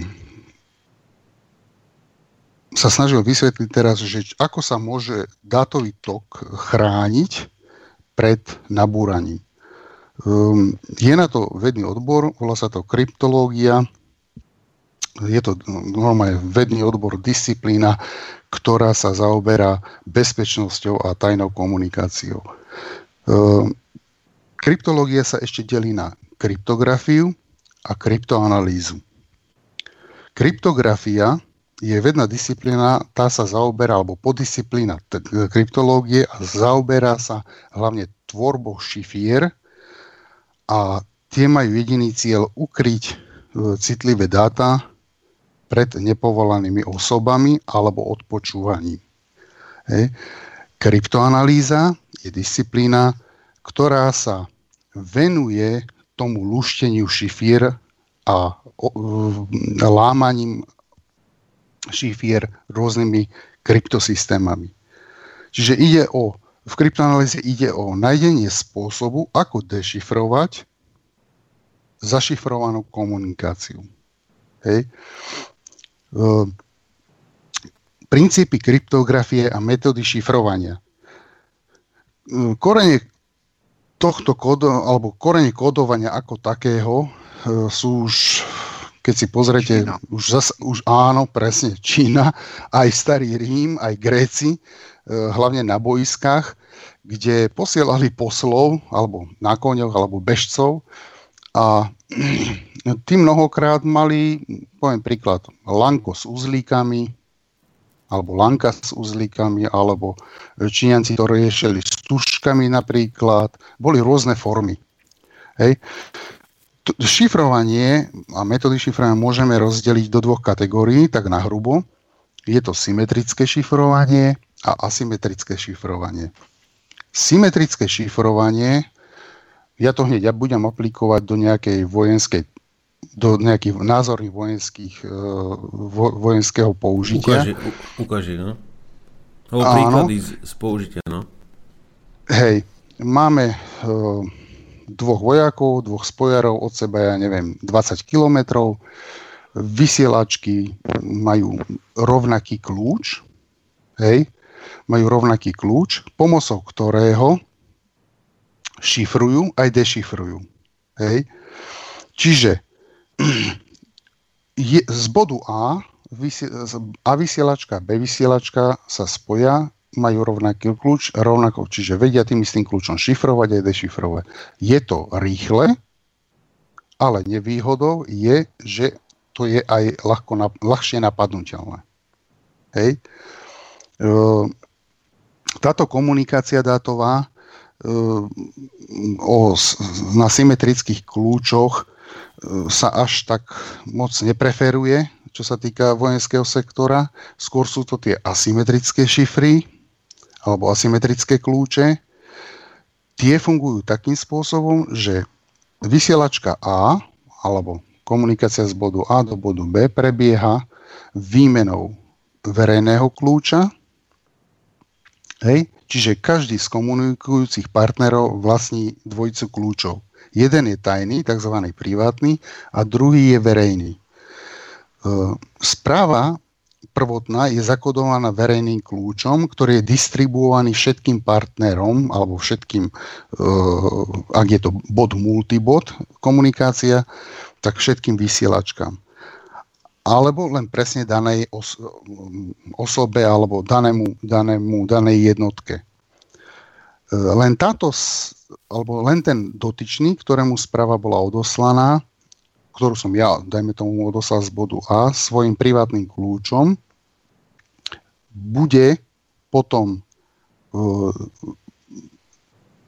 nastane spojenie a bude e, dešifrovaná dešifrovaná e, privátnym kľúčom. E, reprezentantom, takým hlavným týchto asymetrických algoritmov e, sú napríklad RSA algoritmus, možno, že ho poznáte z počítačovej techniky, Diffie-Hellmanové algoritmy, Elgamalová varianta DH algoritmu. Je ich tam veľa a tieto, táto symetrická, e, toto symetrické šifrovanie je dosť e, náročné na výpočtový výkon, čo sa týka na dešifrovanie a na zase zašifrovanie. A keďže už aj moderné, ľudovo povedané vysielačky sú viac menej plne digitálne, e, či už aj tunery, tak aj tá hlasová, hlasová linka, ktorá je kombinovaná s dátovou, tak nie, nie je akože problém toto zašifrovať. E, potom ešte by som povedal, doplnil, že k tomu, k tej, tomu šifrovaniu ešte by som doplnil hashovacie funkcie. To je veľmi podstatné, pretože mm, niekedy je zapotreby z bojového pola odoslať informáciu, kartografickú informáciu, dajme tomu, e, s, digitálnou, s digitálnym paternom, e, s digitálnym podpisom, že je to pravý dôkaz alebo prav, do, pravý dokument. To znamená, že urobí vojak mapový záznam, že pozície protivníka sa nachádzajú tam, tam, tam, zaznačia to tým tabletom dotykovým, čo má aj to pero, pozície dokres, zakresliť do mapy, urobia ako keby screenshot a odosiela do velina, do centra. Hej? A tento, uh, tento dokument má, je omarkovaný dajme tomu tým veliteľom tej jednotky, vie sa, že to bol on, že to není, že niekto sa už dostal do dátovej linky a odoslal falošnú správu s inými pozíciami na zmetenie.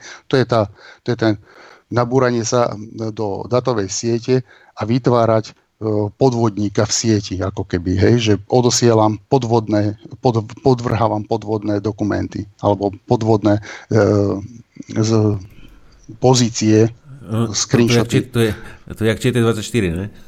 Martin. Áno. Soros. Takže to je, čo sa týka tej nahrubo tej dátovej, to, tých dátových líniek a dátových spojení uh, medzi, medzi uh, keď si to zoberiete od centrály, od nejakého vrchného veliteľa alebo nejakého riadeceho centra, ktoré je úplne niekde mimo, až po uh, vojaka, ktorý, má, ktorý je na bojovom poli. No a teraz elektronický, elektronický boj ako taký. Uh, elektronický boj môžeme deliť na také uh, tri skupiny alebo podskupiny. Ehm, elektronický boj sú, presne ako hovoril Peťo, protiopatrenia, je to podpora, je to analýza, je to, je to veľké spektrum činností. Takže ja by som rozdelil na tie tri skupiny a to je elektronické podporné opatrenia. Elektronické podporné opatrenia už môžete chápať špiclovanie výzvedného lietadla pri hraniciach nejakého štátu. Už to je elektronické podporné opatrenie. Zbiera údaje, definuje, snaží sa analýzovať z celého frekvenčného pásma, čo je civilná, prevádzka dátová a hlasová, čo je vojenská a snaží sa vyfiltrovať, vyťahnuť, iba preskenovať digitálnymi tunermi, príjimačmi. Tu tie frekvencie, ktoré sú nie, niečím zaujímavé, môžu byť zaujímavé svojim priebehom, moduláciou. Po rozbalení, demodulovaní tam môžu byť uh, vsunuté vsunuté, namodulované uh, rôzne impulzy, proste anomálie, ktoré v bežnom trafiku nevidíte, ja neviem, pri vysielaní televízie alebo rozhlasu, eh, kde, použ- kde sa používajú štandardné modulácie. Takže toto všetko vlastne sú elektronické podporné opatrenia.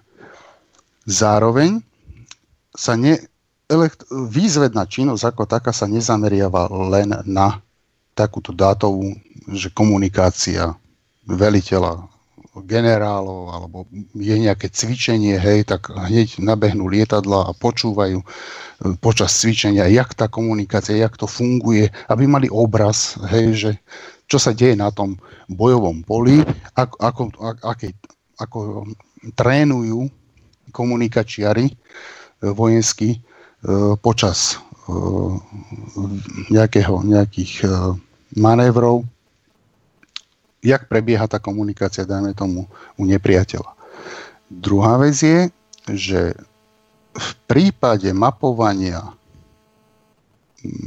daného, že ja neviem, potrebujete vedieť, kde by ste, hľadáte slabinu, e, odkiaľ by ste mohli tú krajinu napadnúť, alebo e, zistovali by ste pokrytie, ako sú chránení, že idete sa len mrknúť e,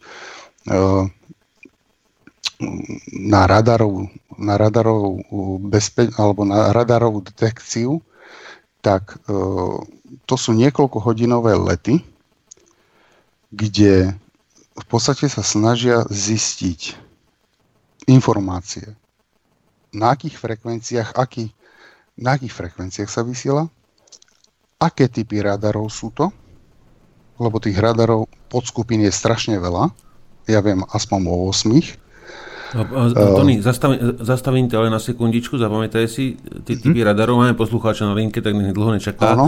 Nech, nech sa páči, môžete? Hm, dobrý večer, Jozef. Ďakujem za výbornú reláciu a chcel by som sa opýtať na to, že keď napríklad teraz sa veľa hovorí o tom, že lietajú, poviem príklad americké alebo aj západné lietadla okolo ruských hraníc, respektíve aj Rusi letajú v západnej Európe, že či dalo by sa cez ten radioelektronický boj to lietadlo aj nejakým spôsobom tak narušiť, že by vlastne stratilo mm, možnosti lietať alebo vyradiť napríklad motor a tak že či aj takáto existuje technický možnosť, že by poviem príklad spadlo. Hm? Ďakujem pekne. Joško, pozdravujeme ťa. Joško, ahoj. No, jasné, že dá sa hlukom. Hovorí sa tomu, môžu pod vysokým výkonom, dá sa aj taká vec urobiť, že pod vysokom, vysokým výkonom e, mu prebudiť, e, prebudiť e, primácie časti. Čiže v podstate hovorí sa tomu, že rušenie pomocou, pomocou hluku. To znamená, že vygenerovať na náhodných frekvenciách smerovými antenami, napaliť to rovno do neho a ale väčšinou už sú, už sú tieto, tieto tunéry na týchto výzvedných lietadlách ošetrené niečo, ľudovo povedané u, atenuátormi alebo proste vedia automatický systém vie zatlmiť, aby nebol prebudený, ale určite sú takéto veci, ale nerobí sa to, pokiaľ nie je, myslím si, že vojnový stav. Lebo takéto poškodzovanie, neviem, či to Martin by mohol vedieť viac, či je takéto poškodzovanie počas mieru dovolené, alebo taký, tak, takéto, takéto aktivity, pokiaľ lietadlo sa nachádza v medzinárodných vodách, tak ako tam človek nemôže, lebo to sa dá ľahko zistiť, či bol napadnutý nejakým silným výkonom, elektromagnetickým impulzom alebo niečo také. Takže... V zásadě je to protiprávní jednání. No. Tak, Pak zase záleží na tom, kdo si co dokáže, abych tak Hej. řekl, prosadit. No. to řeknu úplně na rovinu. Alebo jako když budeme my rušit ako, Američany ako a když budou Američani rušit nás, tak je to rozdíl. Takže nemyslím si, že robiť si nejaké, že ja neviem, teraz mi tam letí lietadlo, e, obskuluje mi tam už 7 hodín, tak mu tam napalím, ja neviem, z megawaty a úzkým lúčom o vysokom výkone a budem sa mu snažiť nejakým spôsobom ho poškodiť, prípade, že v medzinárodných vodách. Takže neviem, hmm. či by toto šlo. Všetko sú to ľahko dokázateľné veci. E, máme Tony ešte jedného poslucháča, tak nech sa páči, môžete. No, e, dobrý čas, tady ještě jedno Brno. Já se chci zeptat, Aha. jestli má slovenská firma, e, teda Slovenská republika nějakou firmu, která dodává v podstatě elektroniku Eh, telekomunikační pro armádu, tak jako je v České republice moravská firma Dicom eh, z Uherského hradiště, po případě firma ERA z Pardubic. Jo, díky za tím. Já ještě se zeptám jednu věc.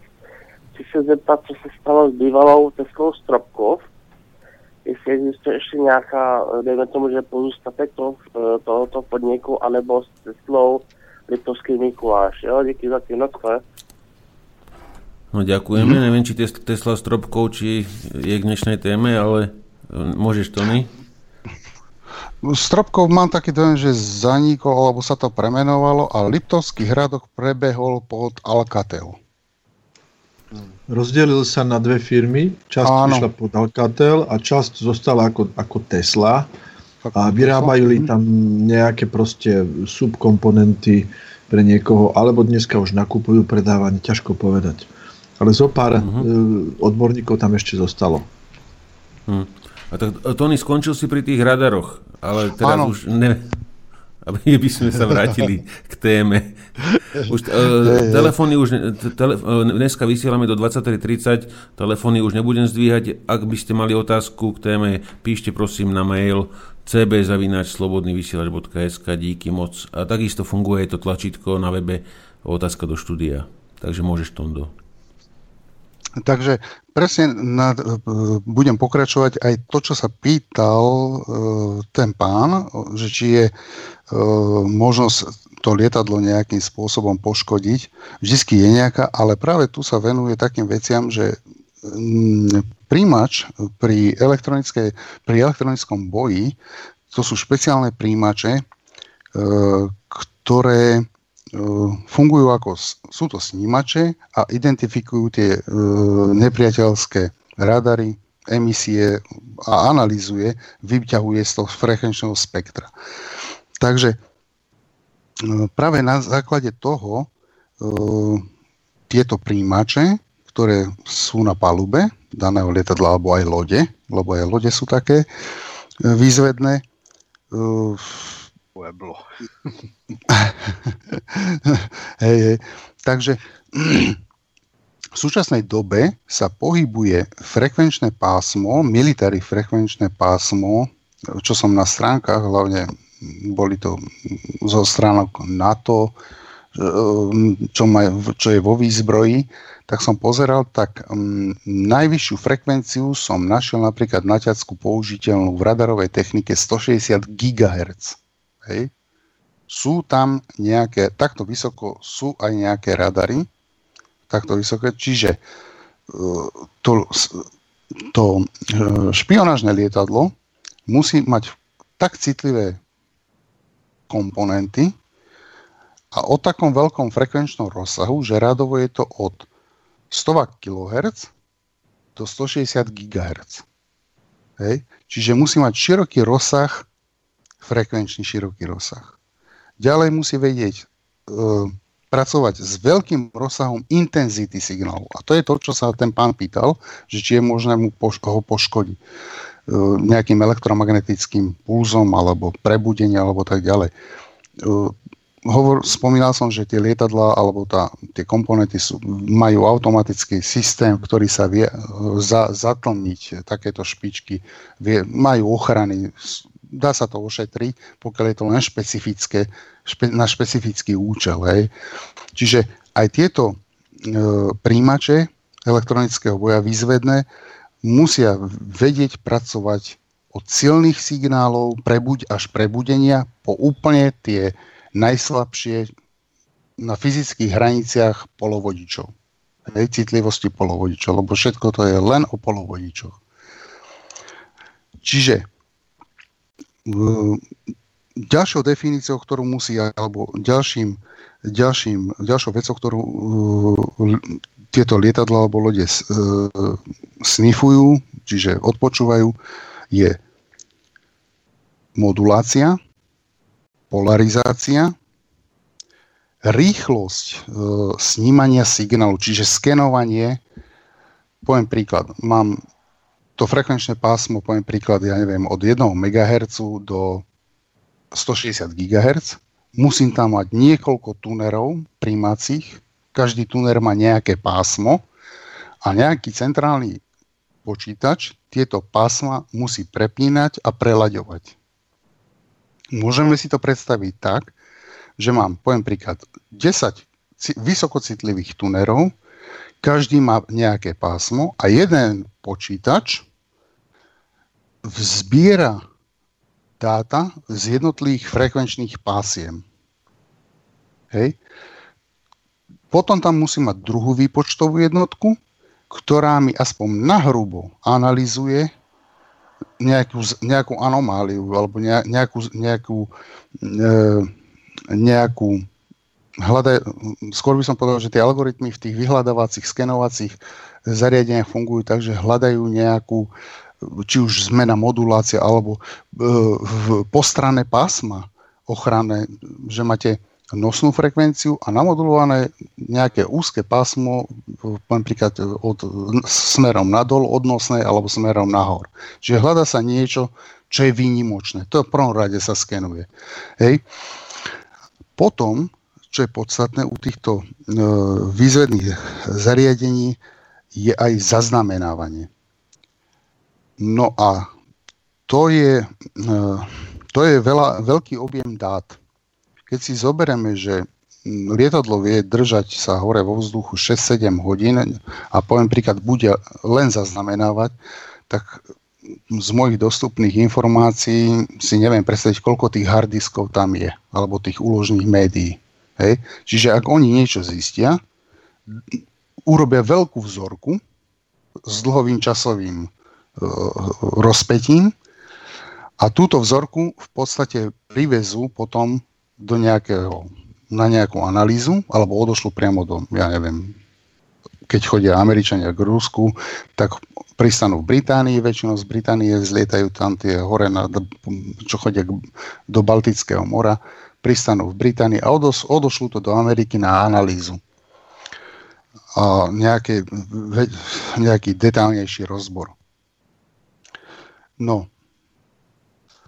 Čiže podstatou je e, snažiť sa zistiť všetko, čo môže tá PVO obrana obsahovať.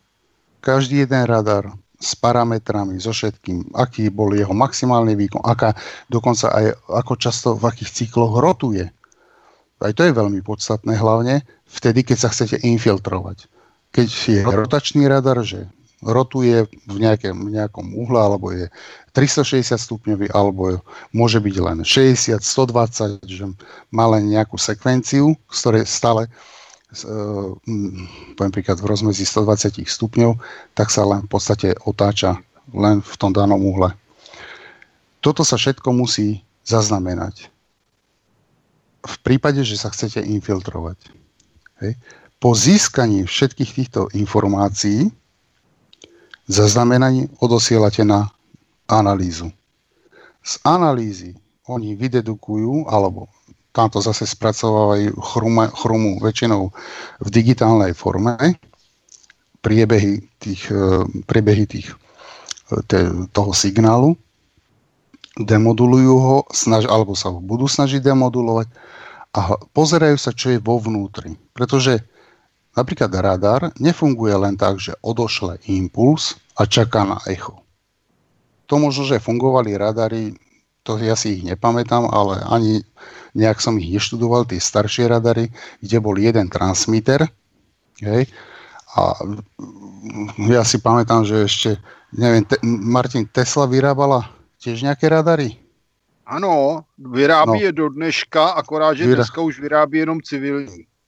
No, Takže v podstate ja si nepamätám, no, ja si nepamätám tie staršie radary, lebo to je, tam, tam, tam sa, sa už vývoj zastavil pri klasických parabolických, už sa teraz používajú fázové polia, to sú také tie ploché, mm, tie, áno, presne.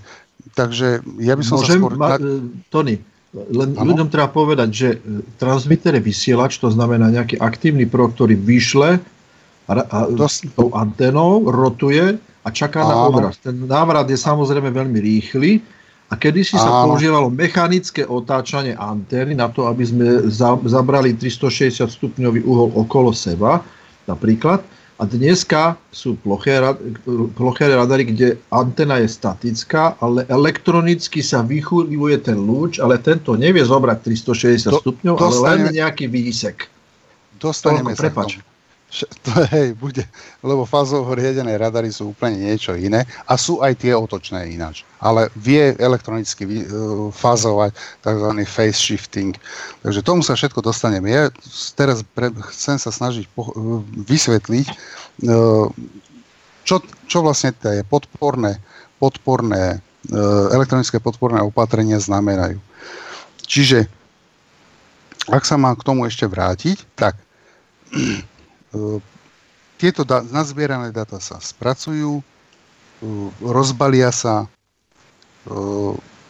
analýzuje sa, čo je vo vnútri. Nové radary, a k tomu, teraz tomuto príde, vedia namodulovať dovnútra impulzu aj digitálne dáta. Prečo digitálne dáta? E, zoberte si stíhačku F-35, o tej sa tak strašne hovorí, že dokáže 20 bodov, 20 cieľov naraz zamerať. Či je to vzduch-vzduch cieľ, čiže lietadlo, alebo vzduch-zem. Hej. Ten radar musí priradiť tomu cieľu nejaký pattern. Niečo ako čiarový kód. Ten čiarový kód omarkuje ten cieľ, odosiela ho, odosiela ho. Poviem príklad rakete. E, každá raketa môže tých cieľov označiť 10. Hej? A každej rakete pošle ten svoj, ten priradený, tak ten priradený kód, pod ktorým ho zacielil. A presne tá raketa vie, kde má letieť. Nájde si ten svoj, ten svoj cieľ. Hej? Toto isté funguje aj pri laserom navádzaní, že vy v podstate lúče nasvietíte objekt, ale v tom lúči je zakódovaný štvormiestný kód a prichádzajúca raketa, ten, kto uprogramoval, musí tento kód zadať a keď budete mať piatich e, laserových zameriavačov, budú tie body vedľa seba, tak každá tá raketa si nájde podľa toho svojho kódu ten svoj cieľ. A toto isté funguje u týchto uh, radarov, že keď máte 10 cieľov, každý, radar, každý, e, každý cieľ musíte omarkovať hej, a navádzate k nemu raketu. Môže to byť rádiovo, nasvedcovanie. Mám otázku k tomu. Áno. Môžem? E, predstavujem mm. si to takto, že napríklad letia tri rakety a radar zistí tri body v podstate, lebo ich sú tak ďaleko, že nevidí ich tvar, nejaký obrys. A Áno.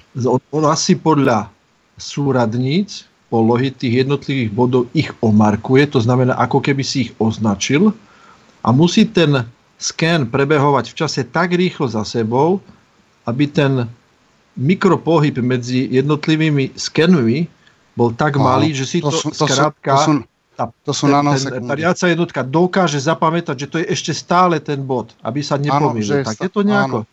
Áno, áno. To sú, Čiže to sú si nanosekundy. Čiže on si Jak to trekuje podľa veľmi malých časových zmien. Hej? Áno.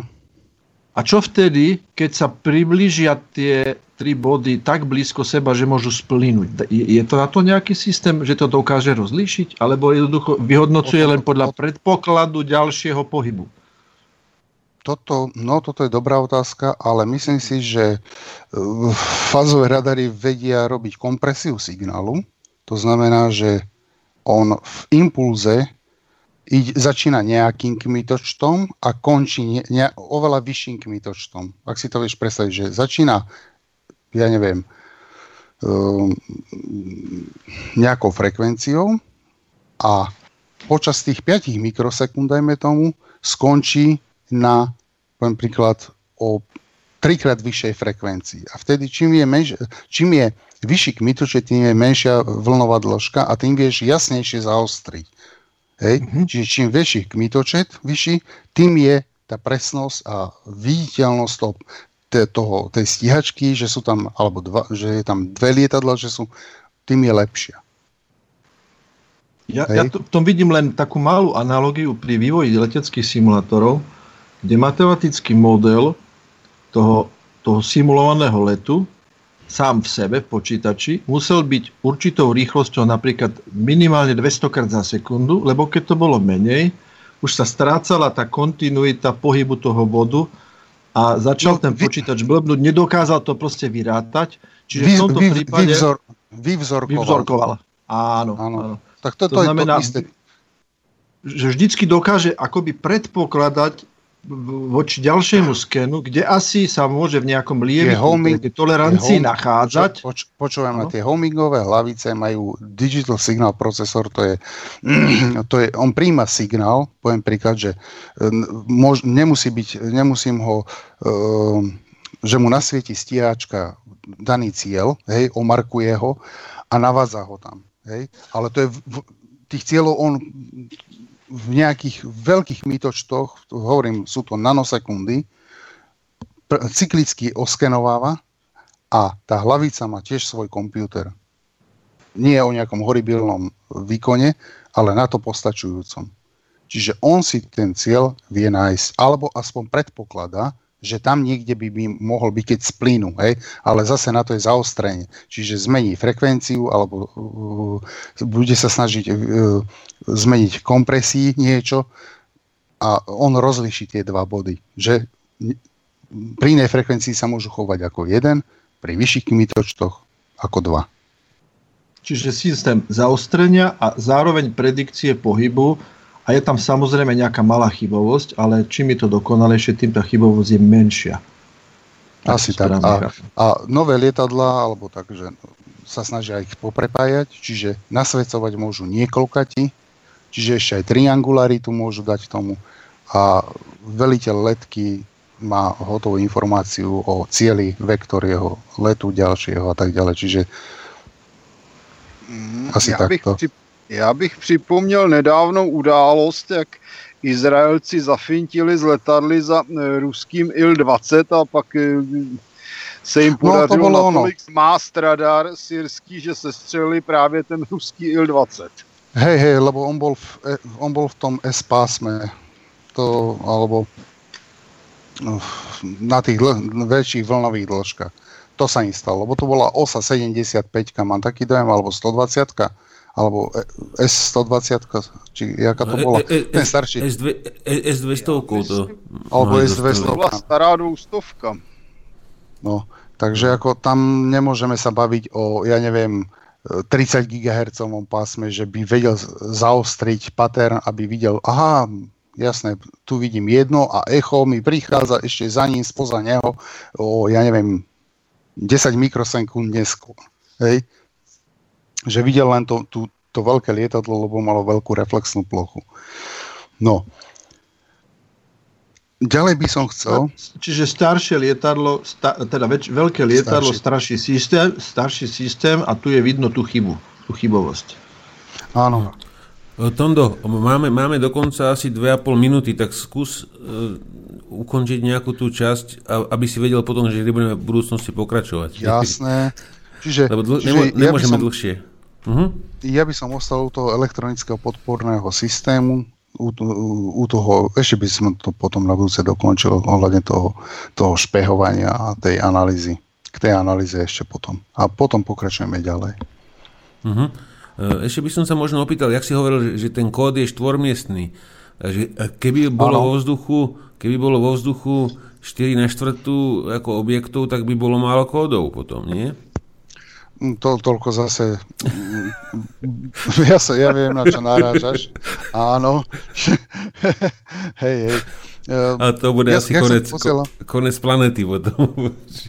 jak som ti posielal uh, tie, tie, tú výzbroj uh, USA, ako Američania čo používajú, tak tam je táto laserová jednotka, ona používa fakt len štvormiestný kód, lebo na tom bojovom poli není toľko vojakov s laserovými markermi, hej, takže ako, netreba, netreba väčší kód.